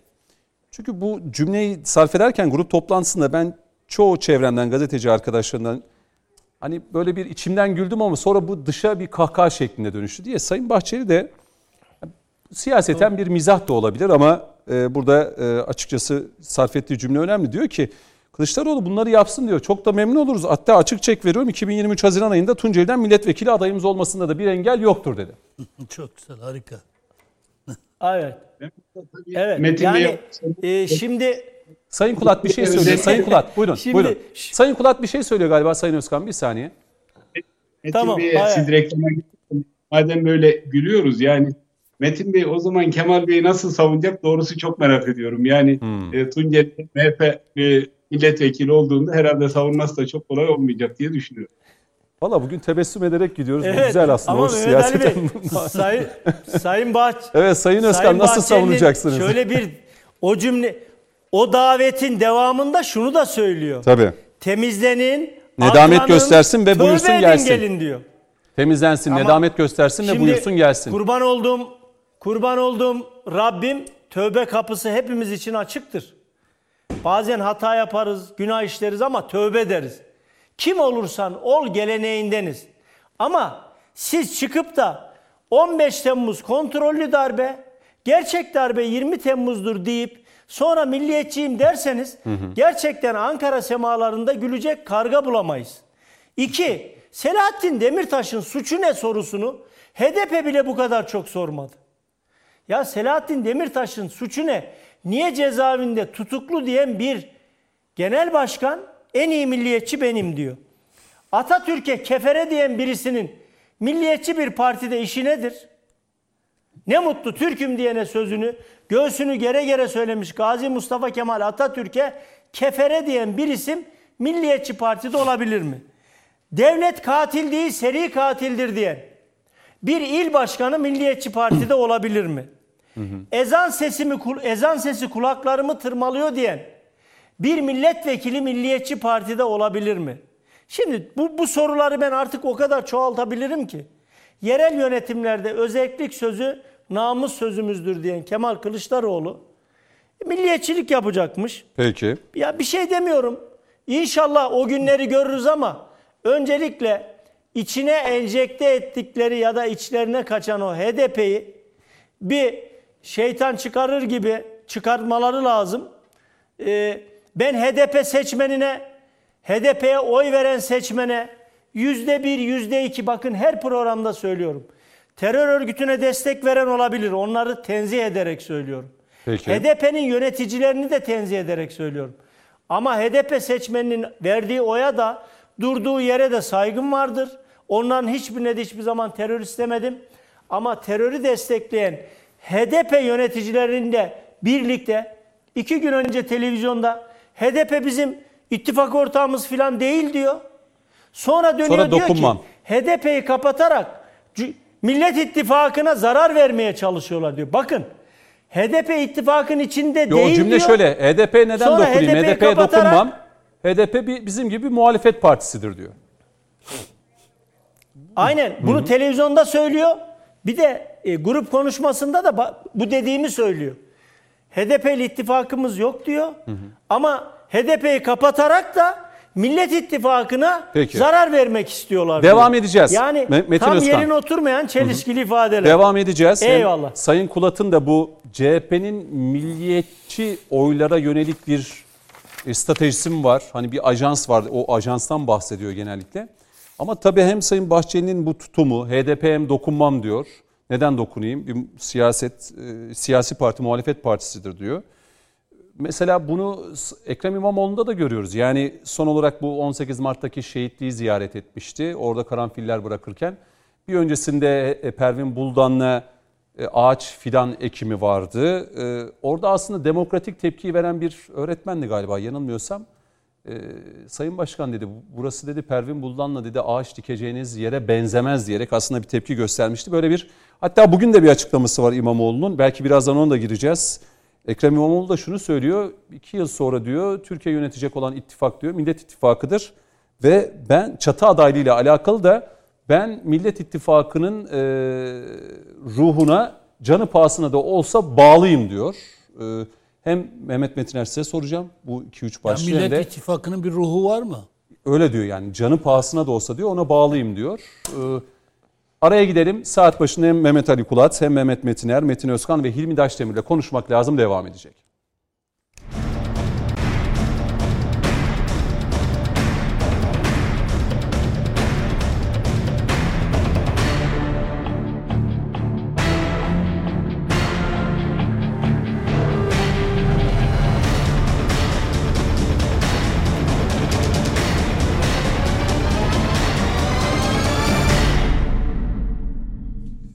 Efendim devam ediyoruz. Konuşmak lazımın ikinci bölümüne başlıyoruz. Mehmet Metiner, Metin Özkan, Hilmi Daşdemir ve Mehmet Ali Kulat bizlerle birlikte. e, konuşmaya devam edelim. Tabii bir e, araştırma e, şirketi olan MAK Danışmanlık Yönetim Kurulu Başkanı Mehmet Ali Kulat'a da aslında bu bölüme başlarken soruyu yöneltmek istiyorum. Belki e, bu milliyetçilik tartışması üzerinden Millet İttifakı içerisinde farklı ideolojik görüşleri e, içinde barındıran bir ittifak içerisinden bahsediyoruz. E, burada bir ruh birlikteliği söz konusu mudur? Sayın Bahçeli'nin e, eleştirileri vardı. Kılıçdaroğlu biz daha vatanseveriz, daha milliyetçiyiz. Açıklamalarının seçmende vatandaşta bir karşılığı olur mu Sayın Kulat? Cüneyt Bey siz çok deneyimli bir gazetecisiniz. Tabii burada bütün mesele öncelikli olarak onu ifade edelim. E, Millet İttifakı'nın e, unsurları, unsurlar ifadesini bilerek söylüyorum. Bileşenleri kelimesiyle ifade edemiyorum. Çünkü e, yani kendilerinin beyanı açısından söylüyorum. Deva Partisi, Gelecek Partisi, hatta kısmen Saadet Partisi ve HDP e, yani şu anda resmi olarak en azından resmi olarak beraber olmadığını ifade ediyor. İşte ama iki parti yani İyi Parti ve Cumhuriyet Halk Partisi ise Millet İttifakı'nın temel bileşeni olarak karşımızda duruyorlar. Şimdi bu fotoğrafa baktığımızda bu fotoğraf bir konuda mutabakat sağlamış durumda. Anlaşılabilir, doğru bulmak ayrı şey, anlaşılabilir bulmak ayrı şey. Anlaşılabilir şöyle, yani bu, bu yapı doğal olarak iktidar olmak istiyor. İktidar olabilmek için de mevcut iktidarı devirmesi gerekiyor. Yani sandıkta bir seçim sonucunda e, bir seçim olacak. Bu seçimin sonunda onlar seçimi kazanacaklar ve iktidar olacaklar. Bu bir beklenti son derece demokrasilerde anlaşılabilir, doğru bir yaklaşım kendilerine göre. Şimdi bu yaklaşımın e, temelinde şurada bir sorun yok. Yani mevcut iktidara karşı olma noktasında sorun yok. Yani Cumhurbaşkanı şu anda Türkiye'de e, yürütmenin başında, idarenin başında bu hı hı. sistem içerisinde devletin en önemli erkini temsil etme noktasında doğal olarak buraya talipler ve Sayın Cumhurbaşkanı'na karşı olma noktasında e, aralarında bir sorun yok. Aslında muhalefetteyken ittifakı sürdürülebilir olarak devam ettirmek zordur. İktidardan daha zordur. Ama bu birlikteliği bir şekilde sağlıyorlar şu ana kadar. Bu sağlama şöyle oluyor genel itibarıyla. Belediyelerle birlikte maddi bir kısım imkanlara da ulaşıldı. Ee, tabii bu imkanlar yani parasal imkan anlamda söylemiyorum. Ee, bir kazanılabilen bu işin yapılabilirliğini öncelikli olarak muhalefet gördü. Hı hı. Yani Ankara seçimleri, İstanbul seçimleri, Antalya, Adana, Mersin gibi seçimler sonrasında muhalefet dedi ki biz bu işi yapabiliriz. Yani iktidarı devirebiliriz. İki, devirmek bir motivasyondur da devirdiğiniz yere sizin oturabilmeniz yani o koltuğu kaldırıp sizin oraya oturabilmeniz ikinci motivasyondur. Bunu da Sayın Kemal Kılıçdaroğlu'nun başında olduğu muhalefet cephesi yine önemli ölçüde başardı kendi açısından. Önce o cephe açısından ifade ediyorum bunu. Nasıl oldu bu? Mesela Ankara'da Cumhuriyet Halk Partisi rozeti taşıyan bir belediye başkanı olmakla birlikte işte İyi Partililer, Saadet Partililer ya da belki bilmiyorum HDP'liler yani bileşenler anlamında söylüyorum. Kim nerededir, hangi siyasi görüştedir onu çok bilmem ama onları motive edecek şekilde o belediyelerin içerisinde kendilerine imkan bulabildiler. Hı hı. Yani bu imkan birisinin genel müdür olması şeklinde olur, birinin daire başkanı şeklinde olur, birisinin iş alması şeklinde olur vesaire anlamda söylüyorum. Hı hı. Ankara'da, İstanbul'da, işte İzmir'de, Antalya'da, Adana'da, Mersin'de gibi. İkinci bu iki motivasyonun üstüne muhalefetin üçüncü bir motivasyonu var. İçeriğini doğrusu ben her çağrıldığım yere gidiyorum bu anlamda. Yani gerçekten işin arka planı nedir, gücü nedir, fotoğrafı nedir anlamak açısından güçlendirilmiş parlamenter sistem meselesi. Bu bizim de yapmış olduğumuz araştırmalarda toplumsal karşılık buluyor kardeşim. Yani şu anda yapmış olduğumuz araştırmalarda dahi güçlen... bilmediğimiz bir güçlendirilmiş parlamenter sistem vatandaşta karşılık mı buluyor diyorsunuz Sayın Kulat? Evet onu anlatmaya çalışıyorum. Karşılık buluyor ama bakın tekrar söylüyorum. İktidar burada bir eksiklik içerisinde. Nedir bu eksiklik? Şu anki Cumhurbaşkanlığı hükümet sistemi topluma belki pozitif yönleriyle yeterince anlatılamadı. Anlatılmadı demiyorum. Anlatılamadı. Çünkü bir pandemi süreci de var doğal olarak. Bu pandemi sürecinin yanı sıra e, dünyadaki global anlamda ekonomik sorunlardan Türkiye'de etkileniyor. Bir kısım başka sorunlar da var. Bütün bunlar üst üste koyduğunuzda hemen söyleyeyim dünyada dünyada sistemsel değişiklikler genellikle e, tarihe baktığımızda 10 yılda 20 yılda zemin buluyor. Böyle 2 yılda 3 yılda zemin bulması kolay da değil bunların. Yani bunu da e, görerek bunu da değerlendirerek söylemek lazım. Belki Cumhurbaşkanı hükümet sistemindeki Sayın Cumhurbaşkanı e, külliyede bir çalışmada yürüttürdü bir dönemde. E, bir revizyon, bir restorasyon kelimelere takılmayın. Yani benim benden kaynaklı kelime hatası olabilir. Hı hı. Belki bir restorasyon vesaire de düzenlenebilir ilerleyen süreçte. Çünkü bunu da Sayın Cumhurbaşkanı'nın ifade ettiğini görüyoruz. Hatta zaman zaman e, yani biz tekliflere bu anlamda açığız ifadesini söylüyor. Hı. Sayın Devlet Bey'in de yapmış olduğu bazı açıklamalar oluyor. E, ama muhalefet bir kavramsal olarak güçlendirilmiş parlamenter sistem ya da iyileştirilmiş güçlendirilmiş parlamenter sistem gibi bir kavramı hı hı. toplumun gündemine taşıdı. Başarılıdır, başarısızdır ayrı mesele. Doğrudur, yanlıştırı da ayrıca konuşabiliriz. Ama ben şu ana kadar bir Gelecek Partisi'nin düzenlediği programa katıldım ve orada anayasa hukukçularının yapmış olduğu sunumu dinledim. Evet. Bunun dışında İyi Parti'den birileri bir çalışma yapmışlar. Onu bir izledim. Yani e, sosyal medyadan da baktım onlara. Başka birkaç örneği gördüm. Tatmin oldun mu dersen bir araştırmacı olarak söyleyeyim. Yani o içeriği tam doldurulmuş değil şu anda. E, ve her birisinin farklı beklentileri var böyle bir sistemde. Ama toplum Türkiye'deki mevcut e, farklı şikayetleri dikkate alarak bunu söylüyor. Evet. E, burada bir sayı söyleyeyim. Biraz önce sormuştunuz. Özellikle milliyetçilik kavramına yani şimdi e, iyi girmeden... Parti deseydi belki yadırgamayabilirdik. Hani ama CHP'nin özellikle son birkaç yıldır e, izlediği yani özellikle dış politikadaki konulardan tutun da belki terörle mücadeleye kadar bazen öyle cümleler duyuyoruz ki evet yani hani bu cümleyi sarf ederken Sayın Kılıçdaroğlu'na tebessüm mü edelim? Ee, yani ne yapacağımızı da bilemiyoruz. Yani nasıl bir mimik ve jeste karşılık verelim onu da o cümleyi de o kelimeyi de bulamıyorum. Bu Türkiye'de biraz... milliyet milliyetçilik bir yükselen değer olarak görünüyor. Genel Tüm dünyada öyle. Baktık. Milliyetçi muhafazakar kesim. Yani Amerika seçimlerinde de bunu gördük. Evet işte bunu tabii doğal olarak ana muhalefet partisi de bu alanı değerlendirmek istiyor kendisi açısından. HDP ile birlikte ana mi? E, şöyle onu söyleyeyim. Hı hı. Şimdi HDP'siz ana muhalefetin ya da bir bütün anlamda muhalefetin seçim kazanması bugünkü sistemde barajın 50 artı 1 olduğu bir hı hı. sistemde seçim kazanması katiyetle mümkün değil. Yani HDP kapanmadığı müddetçe söylüyorum bu arada. Evet. Çünkü yani şu anda biraz önce e, Sayın Özkan ifade etti. İktidar partisinin yani AK Parti artı MHP'nin e, kabul etmek lazım. Yani ön, öncelikli olarak AK Parti'yi söyleyeyim. AK Parti'nin en kötü zamandaki oy oranı yani yüzdeler üzerinden söylemeden başka bir şey için söyleyeyim. Ana muhalefet partisinin oy oranının bir buçuk katı oldu en kötü zamanında. Yani Doğru. burası 22 ise orası 30 oluyor. Burası 22 ise orası 34 oluyor. Yani böyle bir fotoğraf var. Yapabileceğiniz bir şey yok ki. E beri taraftan MHP işte ya çok özür dileyerek söylüyorum. Ölüsü yüzde on ediyor. Yani bakıyorsunuz işte 8 çıkıyor, 9 çıkıyor anketlerde farklı zamanlarda ama seçime gittiğinizde vatandaş yeniden farklı duygularını ortaya koyarak işte 11 veriyor, 12 veriyor. 13 yani. 14'leri görüyor doğru.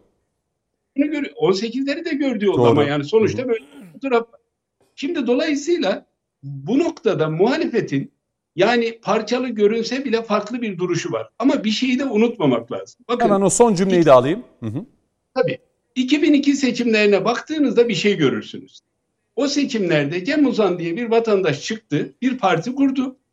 Kurmuş olduğu partiyi herhalde geriye dönük, kaderi geriye çevirmek mümkün olsa sorsanız bugün böyle bir parti kurup bu sonucu alacaksınız deseniz herhalde partinin yanına yaklaşmaz. Doğru iki buçuk ay, adam, üç ay gibi çok kısa bir sürede yüzde sekizin üzerinde oy almıştı.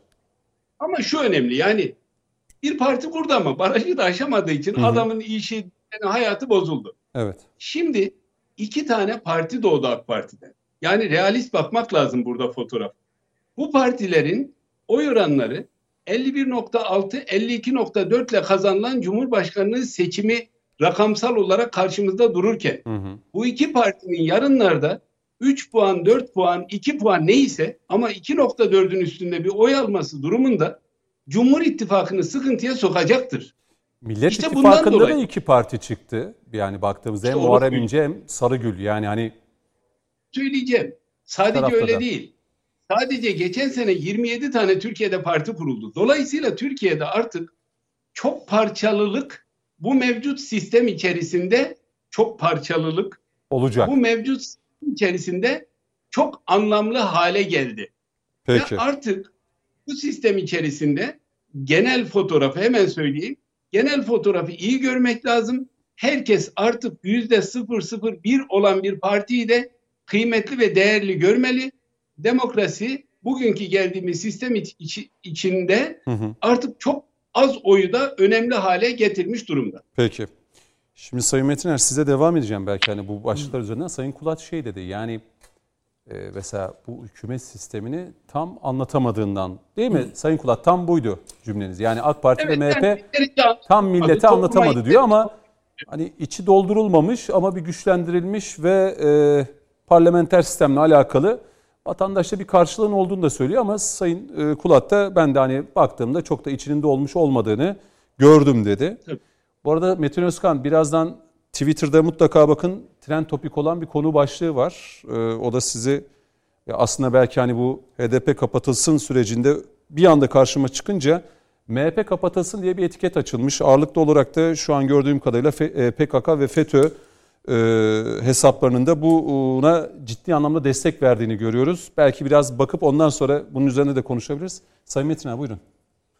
Yani Mehmet Ali Kulat Bey'e katılıyorum. Tabii yeni bir sistem. Ee, henüz yerleş... 10-20 seneyi bulabileceğini. Tabii ki doğru söylüyor. Yani bunu çok iyi anlatılması lazım. Ee, bir sistem uygulamada eksikliklerini e, ortaya çıkartır. Mükemmel bir sistem yeryüzünde yoktur yani. Yani e, kağıt üstünde, masa başında çok e, mükemmel gibi görünen bir sistem uygulandığında bir takım arızalar çıkartabilir. Bence denenme aşamasında olan bir sistem bu. Ee, belki zaman zaman revize edilebilir, restore edilebilir.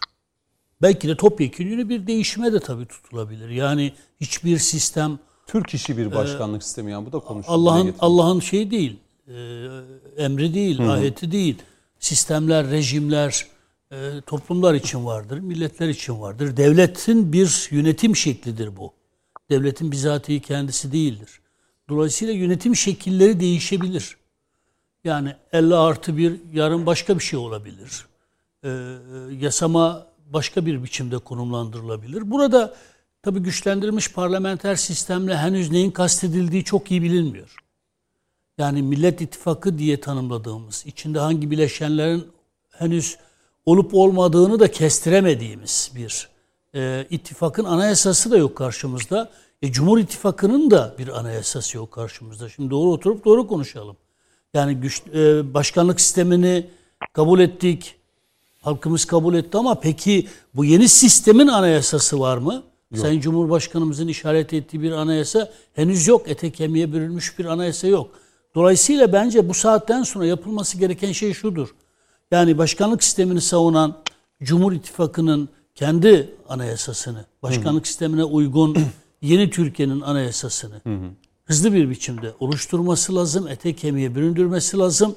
Millet İttifakı'nın içinde yer alan bileşenlerin veya da ortakların veya da Unsurların. da kendi anayasasını, parlamenter sistem e, diye tanımladıkları sisteme uygun yeni anayasalarını ete kemiğe büründürmeleri lazım ki iki e, sistem üzerinden, e, iki sistemin anayasası üzerinden anlamlı tartışmalar yürütebilelim. Aksi takdirde havanda su dövmüş oluruz. Yani şu anki başkanlık sistemi eski anayasasının, eski Doğru, anayasanın. Onun üzerine inşa ediliyor. Yani onlarca tadilata uğramış eski Türkiye'nin darbe ürünü anayasasının vesayet anayasasının üzerine oturtulmuş. Onun için e, bu çok önemli Peki, bir şeydir. milliyetçilik konusunda- Milliyetçilik meselesi tabii ki Cumhuriyet Halk Partisi'nin 1920'de o zamanki adı hatta 1931'deki adı da Cumhuriyet Halk Fırkası olan CHF, Cumhuriyet Halk Partisi olan bugünkü Cumhuriyet Halk Partisi'nin 1927'de dört ilkesinden biridir. Yani altı ok öyle hani gökten zembille inmemiş yani. 27'de 1927'de dört ilke olarak vardır. 1931 kurultayında da ona iki ilke ekleniyor. Devletçilik ve inkılapçılık ilkesi. Dolayısıyla altı ok tamamlanmış oluyor. Ve bu enteresan bir şekilde 1931'de yeni bir anayasa değişikliği de anayasanın da resmi dolisine dönüştürülüyor. Yani bir partinin e, altı ok e, zihniyeti e, anayasanın şeyine dönüştürülüyor. Devletin şekli. Devletin ideolojisine dönüştürülüyor. Bu doğru değil bir defa. Çünkü e, mesela ne var o, o tarihte milliyetçilik var. Cumhuriyetçilik, Halkçılık, devletçilik. halkçılık, devletçilik, milliyetçilik. Peki nedir milliyetçilik? Biz Atatürk milliyetçiliğini biliyoruz yani. Çok kült- kültürel milliyetçilik anlamında bir milliyetçilik var. Eyvallah buna hiç kimsenin bir itirazı yok.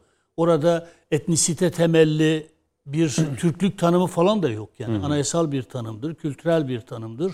Dolayısıyla e, Türk ıtlak olunur 1921-24 Anayasası'nda vatandaşlık tanımında geçen ibarelerin de aslında etnik bir topluluğu imleyen, işaretleyen bir tanımlama olmadığını, herkesi Türk kucaklayan. milleti denir mesela. Yani o- Türkiye halkı denilmiştir. Atatürk e, Türk halkından önce mesela Türkiye halkı demiştir. Türkiye ulusu demiştir. Zaten devletimizin adı Türkiye Cumhuriyeti'dir. Dolayısıyla burada e, ki milliyetçilik anlaşılabilir bir şey. Evet bu anlamda CHP'nin böyle bir milliyetçilik ideolojisi var. Ama Kemal Kılıçdaroğlu CHP'sinin milliyetçi olduğunu iddia etmek var ya. Hakikaten de İddia bu, ediyor. yani bu ülkede artık kargalar kalmayacak. Yani Ama gülecek iddia ediyor kargalar. bunu ciddi ciddi grup Yani toplantısında. Sayın Bahçeli, Sayın Hodri Bahçeli, meydan dedi. tam Sayın Bahçeli haklı olarak kargalar güler dedi de karga kalmadı yani. Gülecek karga bırakmadı Kemal Bey. Keşke milliyetçi bir parti olsa. Kim CHP milliyetçi olmasına karşı çıkar? Keşke dindar bir parti olsa. Hangi birimiz CHP'nin dindar bir parti olmasına karşı çıkar? Keşke muhafazakar camianın Siz de Adıyaman'dan aday koyar mısınız? asla. Yani ben Hayır muhafazakar dediniz hayır ya biraz. ben, benim kendi partim var zaten. Yani şu an Hayır, aktif. Bahçeli davette bulundu ya Tunceli'den Ha, aday Bahçeli- gösteririm deyince. Ama o şey var yani yani o koşullu. milliyetçi muhafazakar kısmını ortaya koyarsa, nedamet gösterirse, Yani ben toplumun toplumda herkesin birbirine benzemesi gerektiğine inanmıyorum. Yani e, MHP'nin milliyetçiliğiyle Kılıçdaroğlu CHP'sinin milliyetçiliğinin de birbirinin tıpkısının aynısı olduğunu asla e, varsaymam. Asla. Hatta Meral Akşener'in milliyetçiliğinin MHP'nin milliyetçiliğiyle kıyaslanmasını bile e, çok yanlış bulurum yani. Milliyetçilik bir iddiadır ama iddianın ötesinde bir duruştur. Yani Türkiye'nin çıkarları söz konusu olduğunda, Türk milletinin âli menfaatleri söz konusu olduğunda, dahası ve en önemlisi devletin bekası söz konusu olduğunda sergilediğiniz duruşun adıdır milliyetçilik. Yani retorik değildir milliyetçilik. Metin Özkan kardeşim değindi. Libya'da ne işimiz var diyorsanız, Doğu Akdeniz'de ne işimiz var diyorsanız, Suriye'nin kuzeyinde ne işimiz var diyorsanız, YPG bizim düşmanımız mı, bize mi saldıracak diyorsanız, Libya'ya gönderdiğimiz askerlerimiz için lejyoner diyorsanız, Azerbaycan'ın işgal altındaki topraklarını kurtarmaya çalıştığımızda o onu e, Amerikan ağzıyla, Avrupa başkentlerinin ağzıyla itibarsızlaştırmaya çalışan bir dil kullanıyorsanız bu sizi milliyetçilikten uzaklaştırır. Peki Sayın neden bu Bahçeli cümleyi orada sarf etti? Tamam ne güzel anlatıyorsunuz. Sayın Bahçeli orada çok anlamlı bir ironi yapıyor. Evet. Tövbe kapısı herkes için açıktır. Eyvallah. Gerçekten siyasi bir tövbe edecekse e, Tunceli milletvekili olarak gösterir. Ama seçilir seçilmez bilmiyorum. Yani Tunceli'de e, Kılıçdaroğlu'nun MHP'nin aday olması halinde seçilmeyeceğine dair kalıbımı e, basarak söyleyebilirim. E, ama şimdi e, hakikaten CHP'nin e, bir kimlik şeyi var bir şi- şizofrenik bir durum var. Şimdi retorik olarak devletçi olduğunu söylüyor. Peki nasıl bir devletçiliktir bu? İnkılapçılık diyor. E hala şapka kanunu yürürlükte. Yenilikçilik diyelim artık. Evet. Bakınız şapka, şapka kanunu, şapka iktisası hakkındaki kanun aynı zamanda inkılap kanunları arasındadır. Hangi CHP'li şapka giyiyor? Hadi biz giymiyoruz da. Normalde bugün savcılar görevlerini yapsalar var ya şapka giymediğimiz için hepimize ceza kesebilirler yani. Çünkü bu bir mecburiyet. Ama aynı CHP'ye deseniz ki bak böyle bir inkılap kanunu var. Böyle bir şey var ama bugün anlamını yitirdi. Bunu kaldıralım. Gerek yok. Ya uygulayın ya da kaldırın. Diyecek ki ha, bunlar Atatürk düşmanı, inkılap düşmanı. Şimdi böyle bir inkılapçılık anlayışı var. Peki nasıl bir laiklik anlayışı var CHP'nin? Hala başörtülü bir kadının kamusal alanda yer almasından rahatsızlık duyan bir CHP anlayışı var. Şimdi laiklik bu değil. Hala Recep Peker laisizmine yaslanan bir CHP zihniyeti var. Ha gerektiğinde de başörtülü bir kızımızı, gencecik bir kızımızı vitrin süsü olarak kullanmaya çalışan bir CHP var. Milliyetçiliği de bu anlamda yani yükselen bir değer olarak milliyetçiliği de Cumhur İttifakı'nın da aslında bu anlamda üzerine oturduğu kültürel anlamda e, ki bir milliyetçiliği de e, bloke etmeye çalışan bir şey var. E, süs bitkisi, vitrinel bir e, siyasi söylem. E, bu doğru değil. Yani CHP netleşmeli. Peki. Kendi içinde kendi içinde çok parçalı bir yapı. Herkesin kendine göre bir CHP'si var.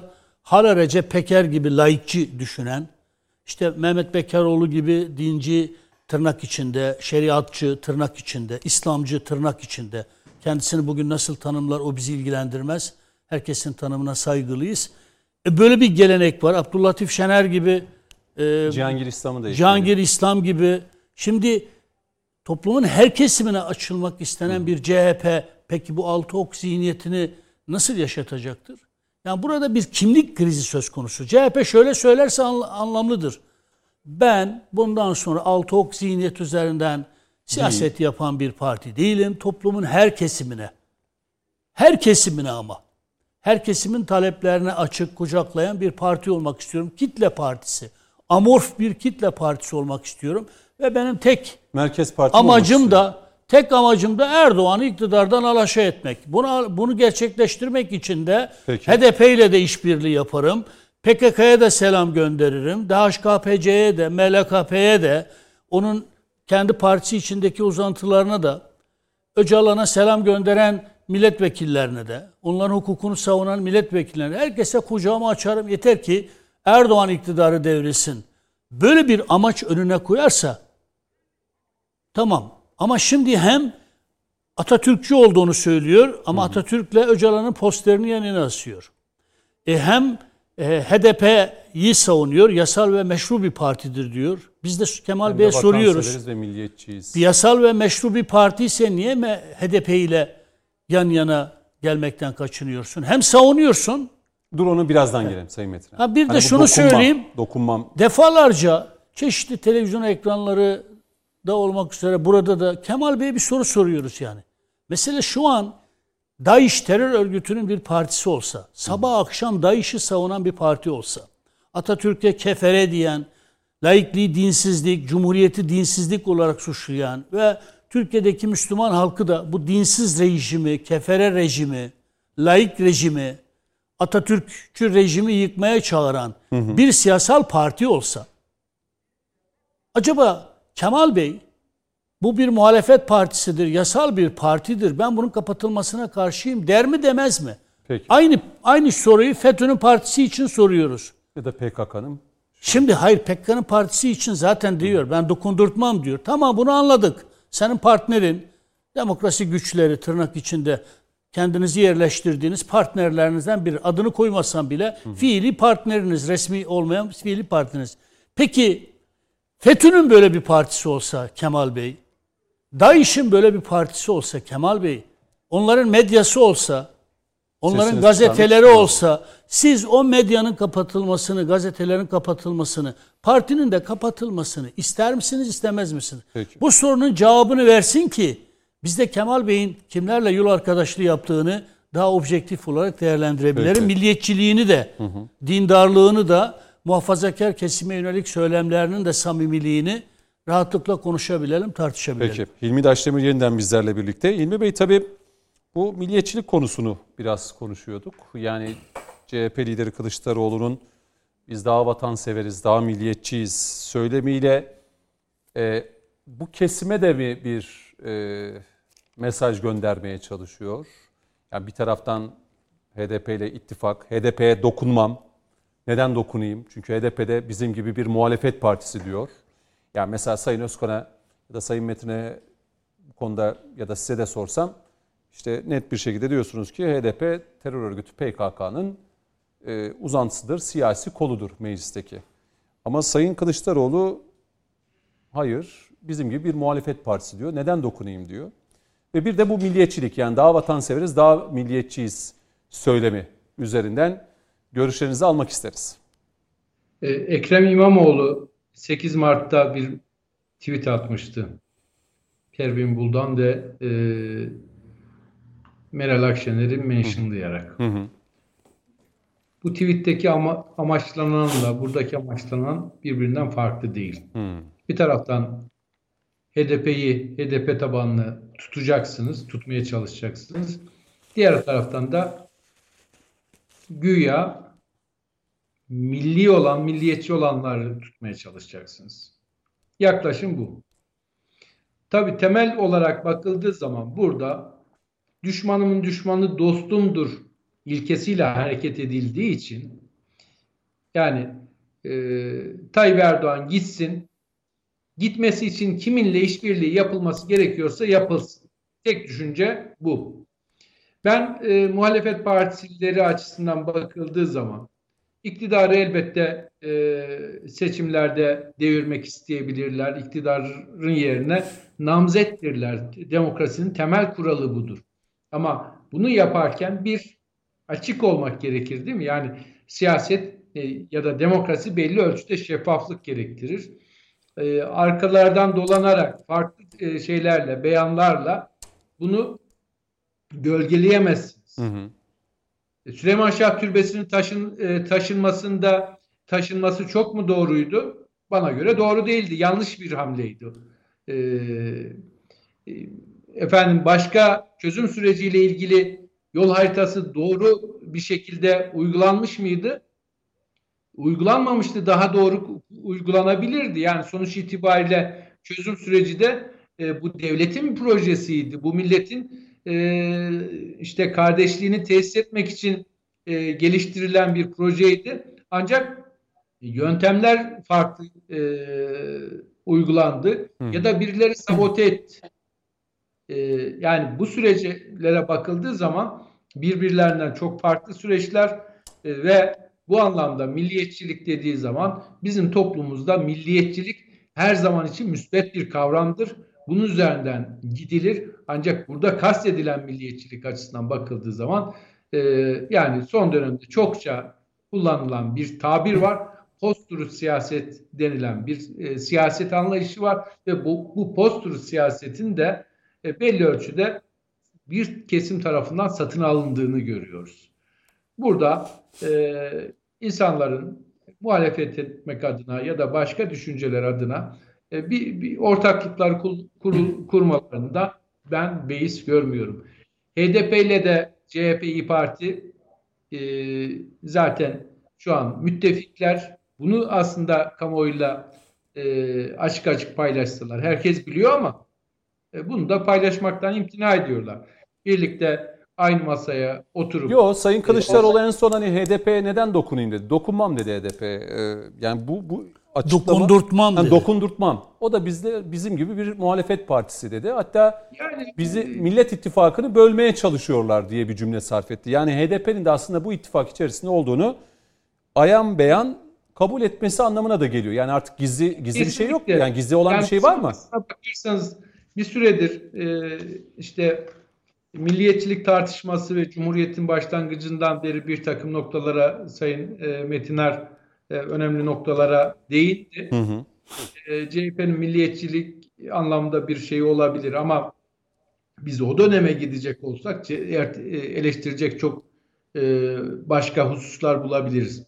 Ama e, hani bir dönem çokça konuştuğumuz ve tartıştığımız bir mesele vardı. Eksen kayması. Evet. Cumhuriyet Halk Partisi'nde bir eksen kayması var. Hiç kimse bunu ko- konuşmuyor. Ama bu eksen kaymasının nereye gittiğini e, görmek Ekseni neydi? Evet. Nereye kaydı? ekseni daha işte e, laikçi, efendim Atatürkçü, ulusalcı bir parti iken e, daha liberal, efendim e, bir şekilde HDP ki HDP'nin bölücü bir e, parti olduğunu herkes biliyor. HDP ile de işbirliği yapabilen e, bir parti konumuna ve pozisyonuna geldi. hı, hı hı. Yani e, sonuç itibariyle e, geçmiş kuruluş ilkeleri anlamında ki ben şeye hiçbir zaman katılmam. Türkiye Cumhuriyeti'ni Cumhuriyet Halk Partisi kurdu lafına hiçbir zaman katılmam. Türkiye Cumhuriyeti'ni Türk milleti kurmuştur.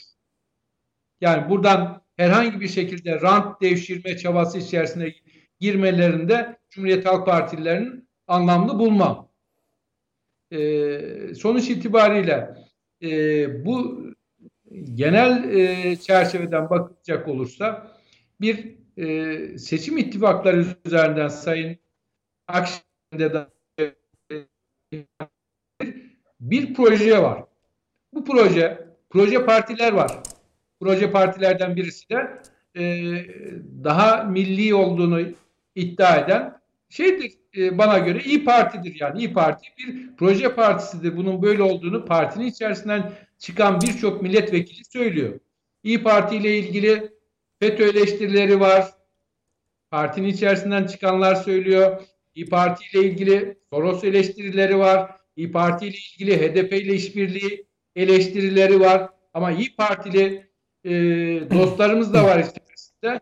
Bazıları e, bunu görmüyorlar ya da görmezden geliyorlar. Bu aslına bakarsanız e, benim Cumhuriyet Halk Partisi'nden daha çok konuşulması üzerine tartışılması e, gereken bir mesele olarak e, gördüğüm bir alan. E, CHP'nin toplum tarafından kodlandığı bir alan var. Ekseni kaymış olsun kaymamış olsun bir yerde kodlanıyor. Ki bu eksen kayması noktasında da e, Sayın Muharrem İnce'nin çok sert eleştirileri var. E, az önce yine e, Libya ile ilgili efendim e, Azerbaycan'la ilgili e, yapılan e, tespitlerinde e, geçmişte genel başkan yardımcıları tarafından dillendirildiğini, yine Mehmet Ali Çelebi tarafından ve e, Muharrem İnce tarafından söylenen e, işte yurt dışında bazı odaklardan demokrasi dilenildiğini, bunların hepsine bakıldığı zaman e, Cumhuriyet Halk Partisi'nin milli değil, e, milli olan her şeye karşı olan bir parti olduğunun fotoğrafı ortaya çıkıyor. Yani e, biz neyi konuşuyoruz? Milli olan her şeyin karşısında duran, söylem geliştiren bir partinin milli olduğunu tartışmak, konuşmak bile aslına bakarsanız e, zaman kaybı. Çünkü kendileri ayan beyan bunları ortaya koyuyorlar. E, ama e, biz bir şekilde gündemimizi alıp bunları konuşabiliyoruz. Çünkü Sayın Kılıçdaroğlu bununla ilgili açıklama Peki. yaptı. Hı hı. Şimdi e, Metin Özkan'a döneceğim. Çünkü Sayın Bahçeli'nin hani ilk bölümde bu Anayasa Mahkemesi'nin e, dava dosyasını HDP'nin kapatılmasıyla alakalı dava dosyasının Yargıtay Cumhuriyet Başsavcılığına iade edilmesiyle alakalı siyasi bir görüş beyan etmişti. Şimdi bu görüş üzerinden Sayın Metin Özkan sosyal medyada da gördünüz herhalde. E, MHP kapatılsın diye bir etiket hatta muhalefet partilerinin isimlerinin de yani Sayın Bahçeli direkt böyle bir cümle sarf etti mi? Yani Anayasa Mahkemesi kapatılsın diye. Çünkü Evet evet. e, Var, bu var, cümle cümle var. üzerinden de şu an itibariyle bir e, etiket açılmış ve e, muhalefetin de özellikle PKK ve FETÖ hesaplarının da bu konu üzerinden bir e, saldırı başlattığını da görüyoruz. Buyurun sizi Ben e, sözü Sayın Özkan'a geçmeden bir şey söyleyebilir miyim? tabii Müsaade tabii. Buyurun. Hemen, hemen alayım. Bu aslına bakarsanız daha önceden de e, bir takım gazetecilerin ve eski siyasetçilerin e, bir şekilde darp edilmesi üzerinden e, gündeme gelen birilerinin başlattığı başlıklardı. MHP'nin kapatılmasıyla ilgili oluşturulmaya çalışılan algı Hı hı. e, HDP e, ile neredeyse eş tutmak gibi bir şey. Şiddet diyorsunuz, MHP'yi koyuyorlar. MHP bugün 80 öncesi dönemde verdiği mücadeleyi e, hiçbir siyasi parti vermemiştir. Peki. E, Metin Özkan buyurun sözü size veriyorum. Şimdi Cüneyt Bey, e, şahsım da dahil olmak üzere FETÖ'nün, PKK'nın, DHKPC'nin, diğer terör örgütlerinin, bölücülerin bize saldırması, bizi tehdit etmesi, bizimle ilgili sosyal medyada kampanyalar başlatıp yalanlar üretmesi son derece normal. Bunu zaten yapmazsalar hem şahsım olarak bende hem de Milliyetçi Hareket Partisi olarak Milliyetçi Hareket Partisi'nin durduğu yerde bir sorun var gibi anlaşılır. Ya da ben derim ki bir sorun var. Ee, bu terör örgütleri, bu kampanyayı başlatanların tabii ki Milliyetçi Hareket Partisi'ni alkışlamasını beklemiyorduk. Ee, hani Milliyetçi Hareket Partisi kapatılsın demek, eğer Milliyetçi Hareket Partisi İradem İmralı ve Kandil diyorsa kapatılsın, bence de kapatılsın. Ama Milliyetçi Hareket Partisi diyor ki önce ülkem ve milletim diyor. Yani Milliyetçi Hareket Partisi'nin Sayın Genel Başkanı Devlet Bahçeli, ülkemin ve milletimin önceliği benim şahsi önceliğimden de, partimden de önemlidir diyor. Ben onun için siyaset yapıyorum diyor.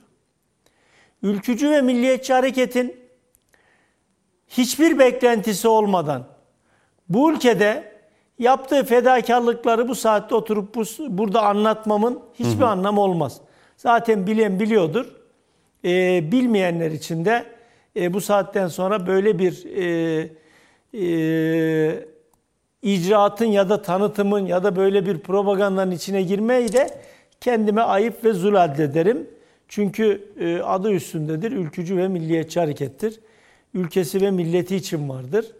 Ezan dinmesin, bayrak inmesin, vatan bölünmesin diye ailelerini, yuvalarını, çocuklarını, hayatlarını bölmüş insanların bir arada olduğu bir yerdir.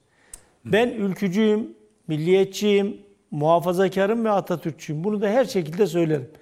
Hani bunlar birbirinden ayrı kavramlar değil aslında hepsi birbirini içinde barındıran bir olgudur. Ama hiçbir zaman bu ülkeme ihanet etmedim. Devletime ihanet etmedim. Milletime ihanet etmedim. Bayrağıma ihanet etmedim. Hele hele dostlarıma asla ve asla ihanet etmedim. O sebepten dolayı hani Sayın Bahçeli'ye karşı ve Milliyetçi Hareket Partisi'ne karşı başlatılan bu kampanyalar Milliyetçi Hareket Partisi için bir şeref madalyasıdır. Yoksa cezaevinde e, 53 vatandaşın kanı elinde olan Selahattin Demirtaş'a yattığın ceza senin göğsünde şeref madalyandır e, diyen Kemal Kılıçdaroğlu e, o HDP'ye, o Demirtaş'a dokundurmasın. E, dokundurmamak için de elinden gelenin ne ardına koymasın bana göre. Şimdi Eren Bülbül'e dokundu birileri. Yasin Börü'ye de dokundu. 6 aylık Bedirhan bebeğe de dokundu. Necmettin öğretmene, Aybüke öğretmene de dokundu. Burak Yıldız daha bıyığı yeni terlemiş polis memuru kardeşimize de dokundu. Nice Mehmetçiklerimize dokundu. Hemşirelere, doktorlara, mühendislere, Kürt kardeşlerime ve onların çocuklarına dokundu. Bunlara dokunan terör örgütünü her seferinde göğsünü gere gere ve onların bir ferdi olduğunu söyleyerek bu terör elebaşlarının dağdaki isimlerini de sayarak bunlar bizim gururumuzdur, onurumuzdur, şerefimizdir diye Pervin Buldan'ın kasetleri ortalıklarda dolaşıyor söylemleri. Diyarbakır anneleri her gün orada çocuğunun kendisiyle değil, çocuğunun fotoğrafına sarılıp onlarla yatıp onlarla uyurken Diyarbakır annelerini görmezden gelenlere Diyarbakır annelerine dokundurmam demesin ama HDP'ye dokundurmam desin. Desin arkadaş Kemal Bey. Ağız olan konuşuyor. Ne diyelim Peki. yani? Peki. Herkesin konuşma özgürlüğü de var. Ama kimsenin kimseye hakaret etme, kimsenin kimseye e, küfretme, aşağılama özgürlüğü yoktur. O yüzden e, hani e, ez cümle, son cümle şunu Tabii. söyleyeceğim. E, biz bu ülkenin birliği ve beraberliği için buradayız Cüneyt Bey. Bizi bilen biliyor. O yüzden de her yerde aynı cümleyi söylerim. Sözümü dudaktan, gözümü budaktan esirgemem. Bildiğim doğrulardan ve yürüdüğüm yoldan vazgeçmem. Mehmet Metiner de, Hilmi Daşdemir de, Mehmet Ali Kulat da siz de iyi bilirsiniz. Dostlarımı, arkadaşlarımı hayatta hiçbir menfaate satmam. Hiçbir koltuğa, makama değişmem. Benim için durduğum yer şudur. Ben ülkemi çok seviyorum. Ben bu milleti çok seviyorum.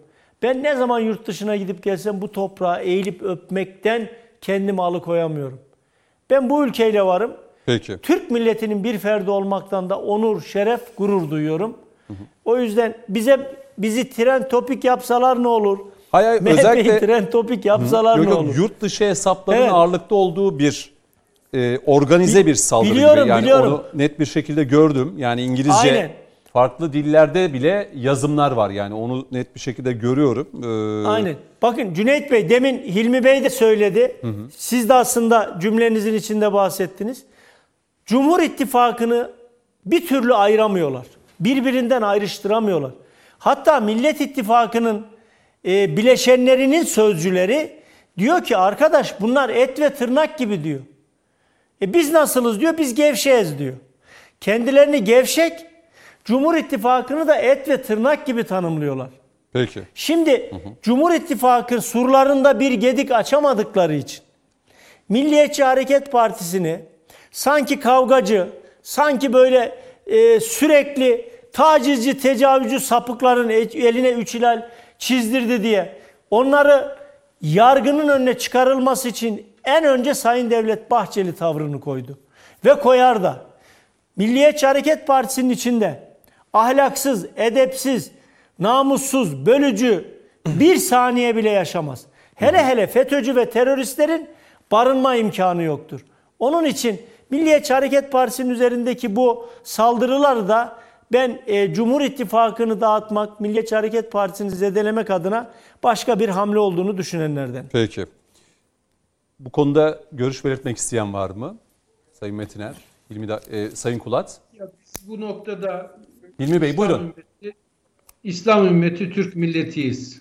Buradaki süreç açısından bakıldığı zaman bizim e, İslam'ın getirdiği kardeşlik ve bu topraklarda yüzyıllardır ola gelen kardeşliğimizi güçlendirmemiz gerekiyor. Ama maalesef son dönemde e, bir takım e, işte kü- küresel sistemin aparatları e, sahnede e, e, endam ediyorlar ve buradaki süreçler açısından bakıldığı zaman e, farklı farklı pozisyonlar alıyorlar. Ben e, bu çerçevede bu AK Parti ya da işte başka bir e, mesele açısından değil, elbette AK Parti de hata e, yapmaya ya da hatalar yapmaya devam ederse Türk milleti tarafından e, işte sandıkta bir şekilde e, e, cezalandırılır. Zaman zaman AK Parti'ye uyarılar da yapıldı.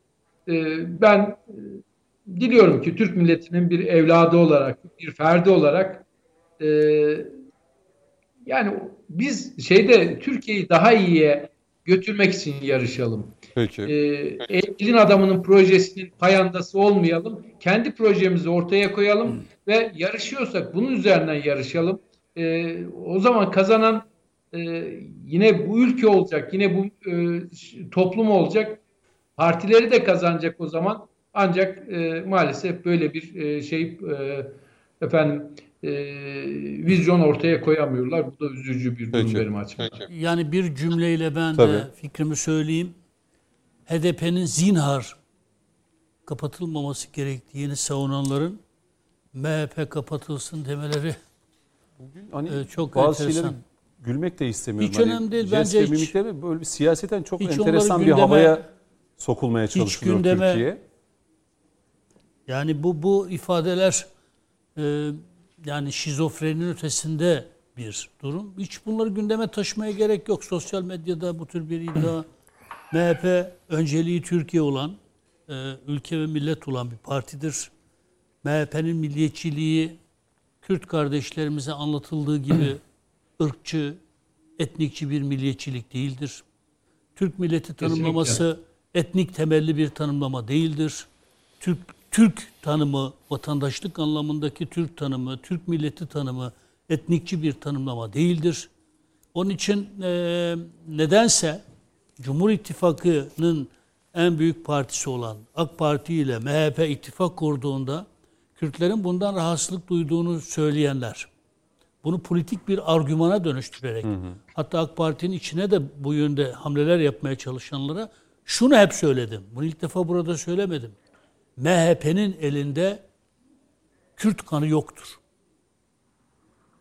MHP bu ülkeyi yönetirken hiçbir katliama, Kürt kimliğini inkar eden, Kürt dilini yasaklayan, e, Kürtlere yönelik sistematik işkenceler yapan bir devlet politikasının anlayışının sahibi de değildir. Ama Çok CHP CHP CHP Kürt halkının varlığını inkar eden, etnik anlamda Kürt halkının varlığını inkar eden, Kürt halkının dilini yasaklayan ve Kürt halkına karşı sistematik e, işkencelerin, bir takım baskıların e, partisi olmasına rağmen bugün HDP üzerinden dindar muhafazakar Kürt kardeşlerimizi CHP'ye stepne kılanların Kürtlük iddiaları da asılsızdır. Yani MHP'yi gösterip MHP Türk ırkçısı bir partidir deyip bakınız AK Parti Türk ırkçısı bir parti olan MHP ile işbirliği yapıyor. Bu yüzden Kürtler AK Parti'ye oy vermiyor demek e, bu bunlar politik bir şeydir, manevradır. Çünkü MHP bu anlamda Türk ırkçısı bir parti değildir. Ama ırkçılık yapan ve Kürtlere yönelik de inkar, asimilasyon ve baskı politikaları söz konusu olduğunda adres olarak gösterilebilecek tek parti CHP'dir. Siz HDP üzerinden CHP'ye Kürtleri stepne kılmaya çalışacaksınız. MHP'yi düşman addederek düşman e, Cumhur İttifakı arasında fitne yaymaya çalışacaksınız. Bence bu dönemde bunun çok iyi anlatılması lazım. HDP gerçekten Kürtlerin önemli Sayın Metin abi. Kürtlerin hassasiyetini önemseyen bir parti olmuş olsaydı, bu ülkede tırnak içinde Kürt sorununu val kıran, devlet paradigmasının mucidi olan CHP ile asla asla ittifak yapmazdı. Şimdi bu konuda ama, belki ama bir diğer husus da şu, bu ülkede tırnak içinde Kürt sorununu tarihe uğurlayan lider Recep Tayyip Erdoğan'dır, parti AK Parti'dir. Hiç kimsenin cesaret edemediği, edemeyeceği adımlar atarak bu sorunu çözmüştür. Fakat buna rağmen HDP'ye, PKK'ya bakınız en büyük düşman bu sorunu çözen Erdoğan'dır. Ama en büyük dost da bu sorunu var eden, Kürtlere her türlü baskıyı reva gören, halk olarak varlığını inkar eden, etnik bir topluluk olarak varlığını inkar eden, dilini, kültürünü yasaklayan, hatta Kürtçenin sokaklarda, çarşıda, pazarda konuşulmasını da yasaklayan, o tek parti döneminin ceberrut rejimiyle özdeşleşmiş bir CHP'yi en büyük müttefik olarak kabul etmek, Kürtlere ve Kürtlüğe yapılabilecek en büyük ihanettir. HDP bu anlamda asla Kürt partisi değildir, Kürtlerin partisi değildir. Bunun çok iyi anlatılması lazım. ben de bir cümleyle belki bitireyim. Hani şimdi bu mevzuyu görünce Metin Özkan'a sorunca yani bu MHP kapatılsın diye. Yani hesaplara şöyle bir baktım. Tabii bu Z kuşağı hani anlattıklarınız çok değerliydi, kıymetliydi. E, bu Z kuşağı sanki sosyal medyada böyle bir hani bilgisayar oyunu varmış gibi bir şey görüyorlar ve böyle e, yani keşke bu gençlerimiz daha çok okusalar, daha çok araştırsalar, daha çok inceleseler. E, gündemi, ülke gündemini, dünya gündemini, çevremizde yaşananları çok daha iyi analiz edebilme yeteneğine kavuşsalar ki bunu yapan gençlerimizin sayısı da çok fazla ama şöyle bir baktım genel itibariyle yazık günah. E, sanki böyle MHP Hayır, AK kapatılsın böyle bir şey gibi. Bakınız AK Partimizin içinde de bunu yapmaya çalıştılar. Bak şunu çok net söyleyeyim. Son seçimlerde, yerel seçimlerde bir kısım yerlerde partimiz belediyeler kaybetti. Esenyurt'ta bir, birkaç yerde. Küçük çekmece. Bakınız ne dediler biliyor musunuz? İçimizden birileri ne dediler biliyor musunuz? Recep Tayyip Erdoğan'ın PKK'ya, HDP'ye yönelik o sert söylemleri Kürtlerin bizden kaçmasına ve bize oy vermemesine sebebiyet verdi dediler. İçimizden birileri bunu dedi. Ek olarak şunu eklediler. MHP ile bu anlamda bizim ittifak yapmamız da Kürtlerin bizden kaçmasına sebep verdi. Şimdi bu şekilde savunmada olan siyasal aktörlerimizle nereye varabiliriz biz? Halbuki şunu söylemesi lazımdı. Sahada bizi temsil eden siyasal aktörlerimizin. Ey HDP, ey PKK, işte Kürt sorunu çözen parti lider. Onu düşman ilan ediyorsun ama Kemal Kılıçdaroğlu'nun CHP'sini dost müttefik kabul ediyorsun. Senin Kürtlerle, Kürtlükle alakan yok. Bunu sorgulaması lazımdı. MHP Türk ırkçısı bir parti değildir. Yani bunu anlatması gereken siyasal aktörlerin eğer kendi liderinin bir takım PKK, HDP'ye yönelik söylemlerini sert, Kürtleri ürküten, bu yüzden seçim kaybettiren şey olarak görüyorsa buradan bir şey çıkmaz, siyasi güç Peki. çıkmaz. Peki. Bunu da buradan bir özel, bir öz Ben yani eleştiri genç olarak kardeşlerimize hani öz belki eleştiri olarak yani yapmış MHP olayım. de bu ülkenin çok önemli tuğla taşlarından birisidir. O tuğla hani böyle çok kolay bir şekilde MHP kapatılsın diye bunları böyle ekleyerek Ya MHP paylaşmak- 15 Temmuz'da olmasaydı, 15 Temmuz sonrasında da MHP'nin bu desteği olmasaydı, bırakın sayısal azlığını, çokluğunu, bunun hiçbir önemi yok. MHP'nin özgül ağırlığı var. Ve benim için çok kıymetlidir. Devletin bekasıymış, milletin değerleriymiş. Geçin bunları ya. Sayın Özkan Geçin bunları. buyurun yani hani bu genç kardeşlerimize hani HDP kapatılsın ya da kapatılma davası Anayasa Mahkemesi'nin dosyayı hani usul e, eksiklikler açısından e, iade etmesini konuşurken bir anda böyle bir hani organize bir saldırı karşısındayız ama az önce belirttim belki ne demek istediğimizi anlamaya çalıştığını anlamaya e, anlatmaya çalıştıklarım çok önemli. Yani böyle çok kolay bir şekilde ağızdan çıkarılıp böyle klavye başından atılacak şeyler değil. Bu gençlerimiz e, nasıl bir ülkede yaşadıklarını bilmeliler ve öğrenmeliler. Çevremizde de neler yaşandığını e, anlamalılar ve bunu anlatmalıyız açıkçası. Belki birkaç cümleyle alayım, araya gideceğim. Son bölümde yine konuşacağız. Sayın Kulat'la başlayacağım. Tamam. Tamam. Teşekkürler Cüneyt Bey. Ee, gençler bizim geleceğimiz. Gençlere, Mutlaka, mutlaka. Ee, kızmıyoruz. Gençlerimizi yetiştiren annelere, babalara aman çocuklarınızı kontrolden çıkarmayın diyoruz. Başkalarının kontrolüne sokmayın diyoruz. Yani bugün Sayın Devlet Bahçeli'nin Anayasa Mahkemesi üzerinden HDP ile ilgili söylemlerini birileri beğenmemiş olabilir. Ee, ben de söylüyorum. Yani Anayasa Mahkemesi'nin ışıklarıyla kimse ne Milliyetçi Hareket Partisi'ne ne de Türk milletine mesaj verebilir. Bakın biz bu ülke karanlıkta kalmasın diye hep e, gönül ışıklarımızı açık tuttuk. Evet. Vatan sevgisi ışığımızı, bayrak sevgisi ışığımızı açık tuttuk. Birileri MHP kapansın dedi diye MHP kapanmaz. Sayın Metiner söyledi.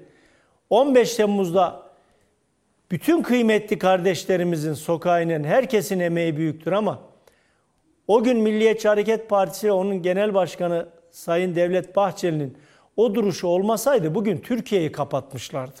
Çok doğru. Evet. O yüzden kapansın dediğiniz siyasi partinin nerede durduğunu çok iyi anlamanız lazım. Yani Peki. Türkiye özgür, demokratik, bağımsız bir ülkedir. Sonuna kadar da böyle kalacaktır. Peki. Türkiye'de hak, hukuk, adalet ve yasa vardır. O yasalarda ne diyorsa ona uymak zorundayız. Peki. Tabii o 15 Temmuz gecesi aslında bu ittifakın ruhu oluşmuştu. Belki Millet İttifakı'nın ruhu var mı yok mu?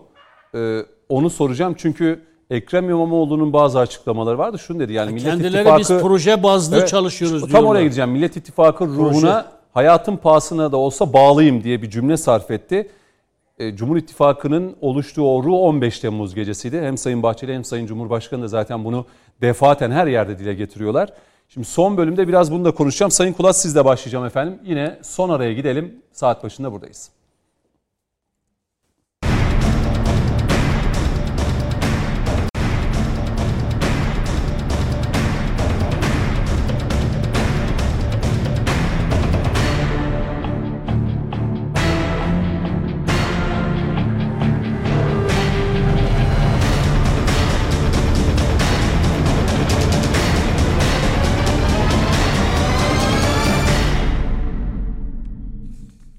Efendim konuşmak lazımın son bölümdeyiz. Biraz daha hızlı gideceğiz. Yaklaşık bir 16-17 dakikamız var. Ee, konuklarımızdan kısa kısa değerlendirmeleri alacağım.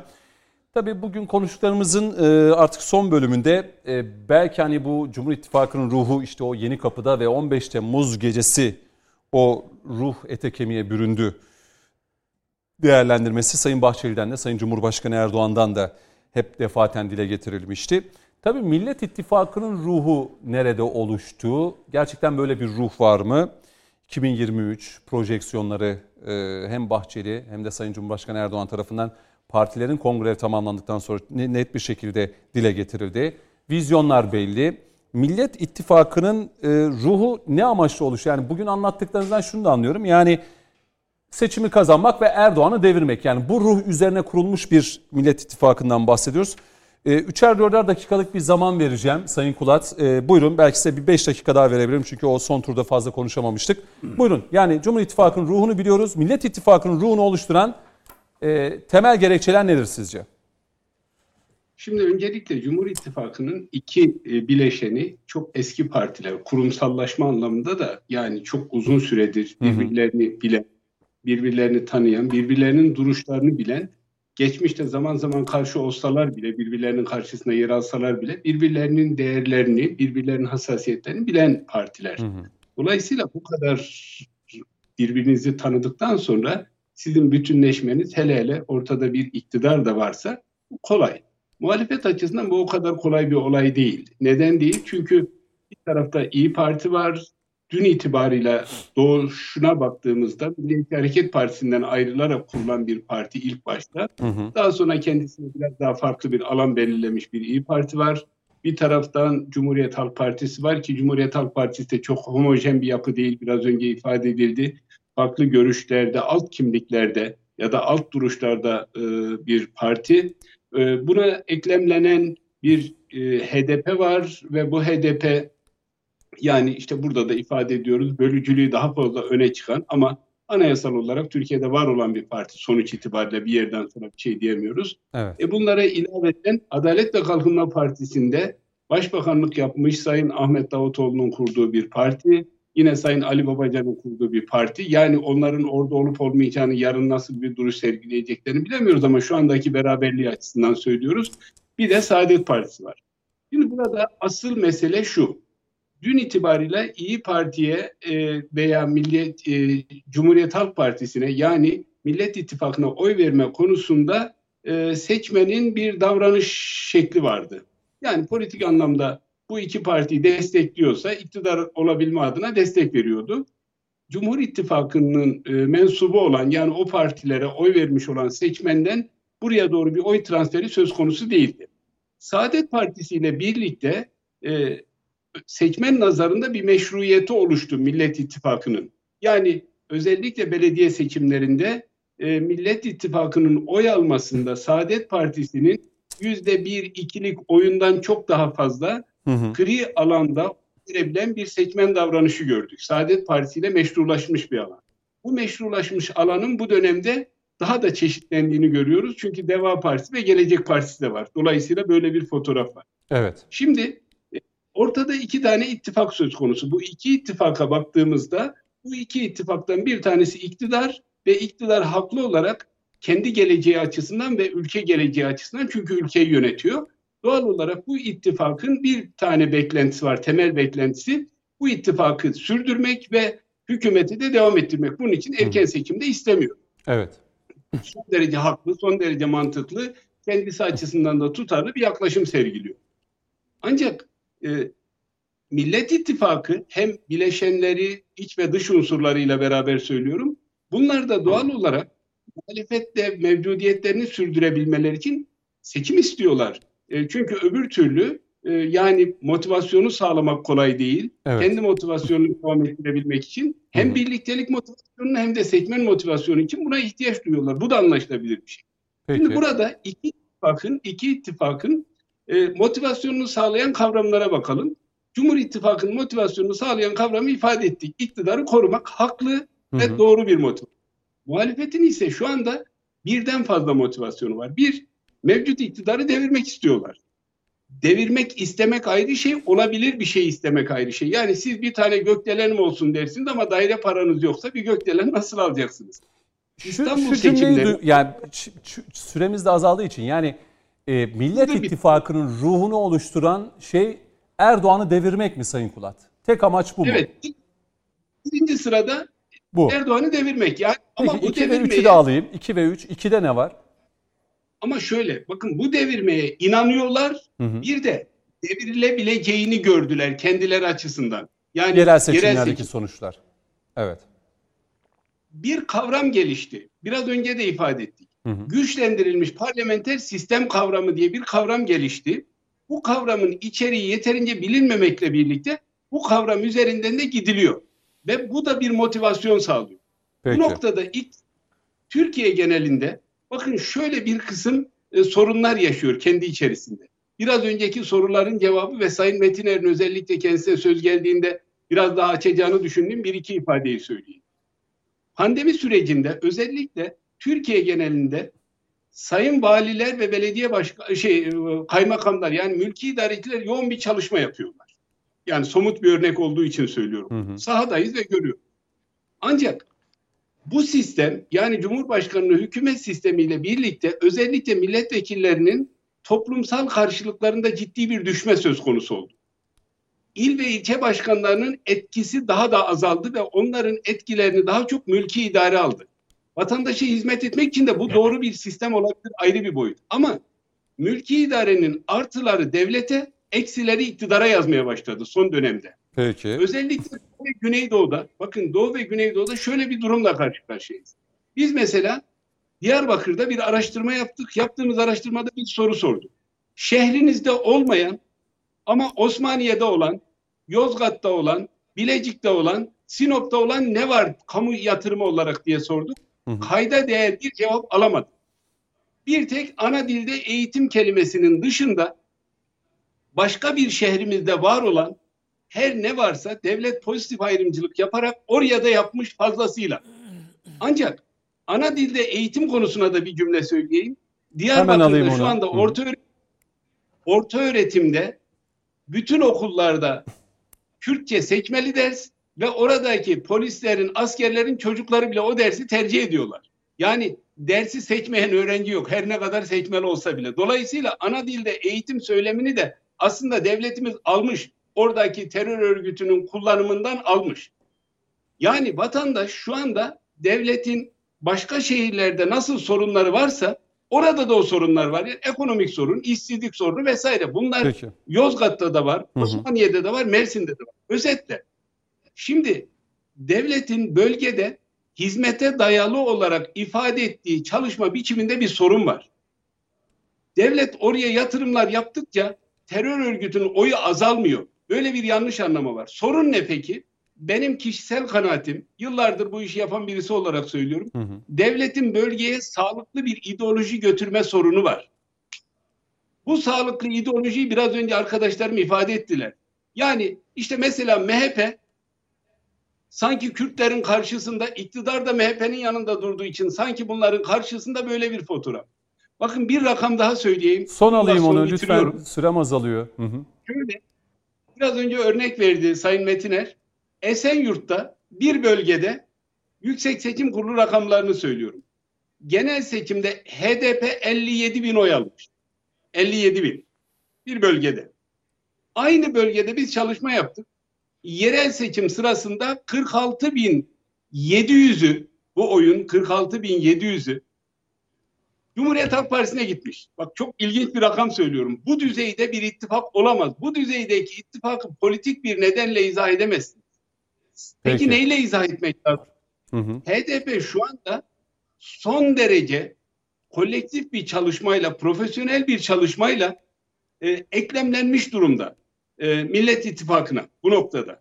Peki. Şimdi bunu anlamak lazım. Yani e, çünkü Millet İttifakı da 50 artı biri bulabilmek için böyle bir eklemlemenin gerekliliğine inanıyor. Kemal Kılıçdaroğlu'nun oradaki, Sayın Kemal Kılıçdaroğlu'nun oradaki savunmasının arka planında ben şahsen bunu görüyorum. Peki. Son Dolayısıyla- 7-8 dakikam artık. Son 7-8 dakikam Sayın Kulat. Hilmi Daşdemir'e de bir hemen Dolay- söz vereyim.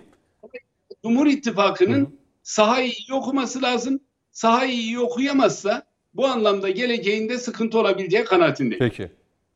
E, Millet İttifakı'nın ruhunu neler oluşturuyor diye sormuştum Sayın Kulat'a. Böyle bir e, şey ortaya koydu resim.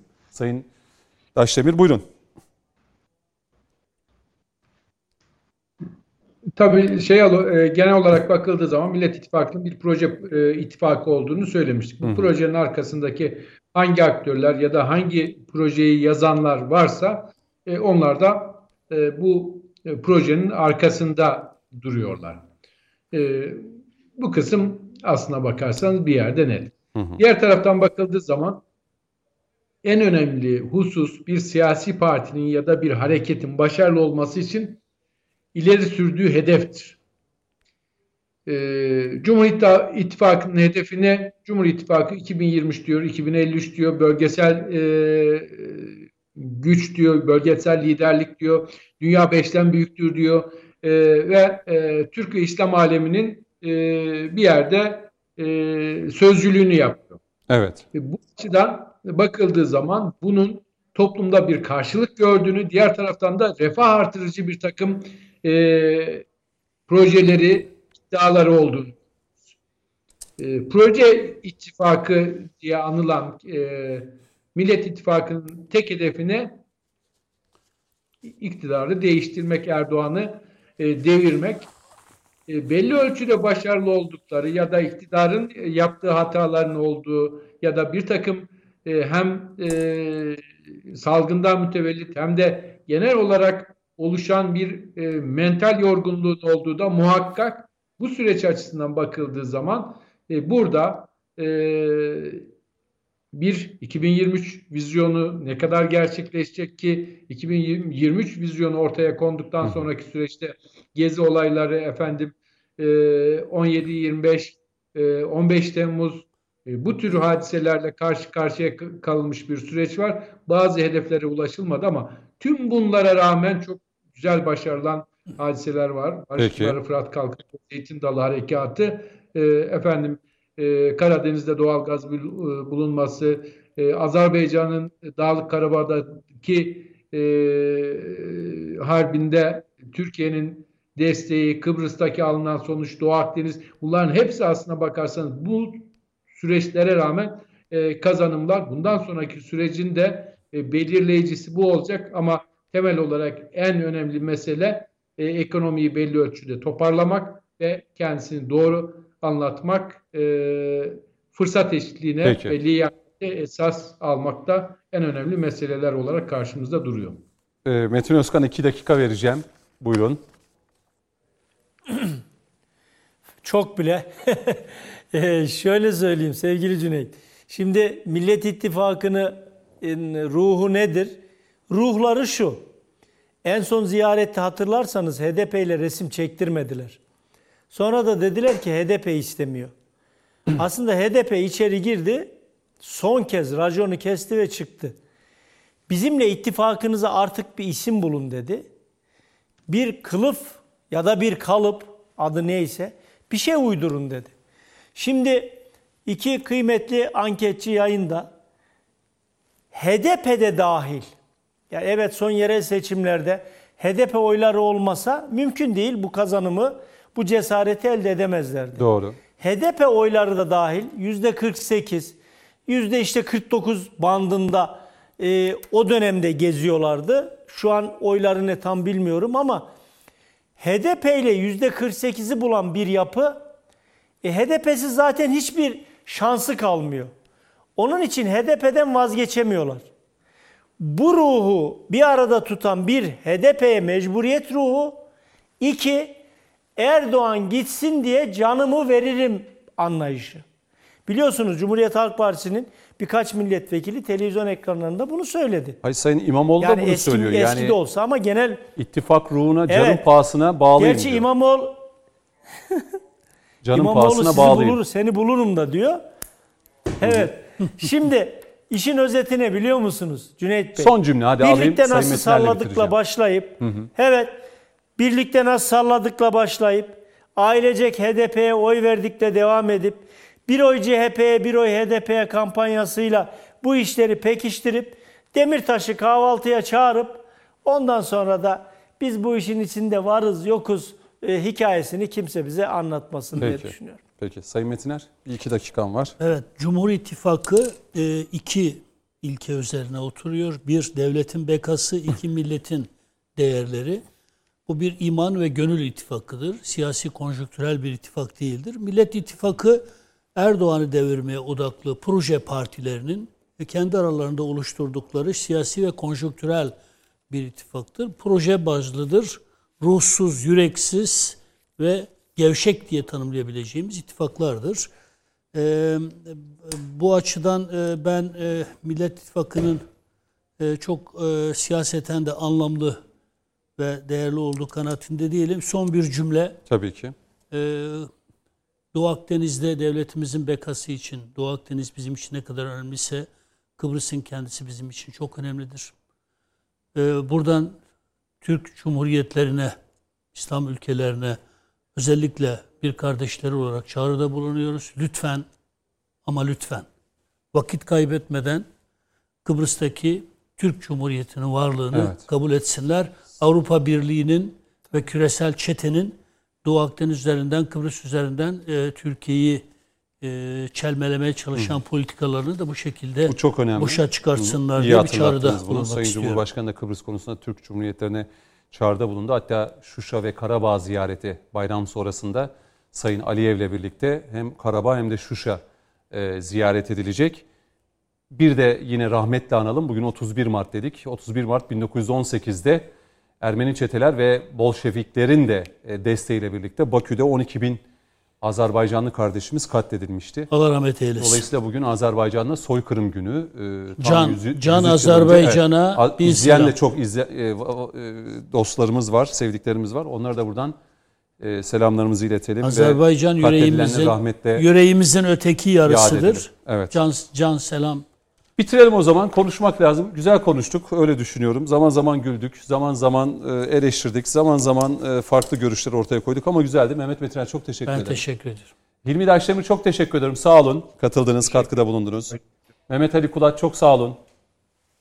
Ben Katıldınız. teşekkür ederim. Sağ olun. Metin Özkan da Ankara stüdyosundaydı. Çok teşekkür ederim Metin Özkan. Bir günde İstanbul stüdyosuna bekliyoruz Ben sizi. teşekkür ediyorum Cüneyt. İstanbul'a bekliyoruz size. Böyle de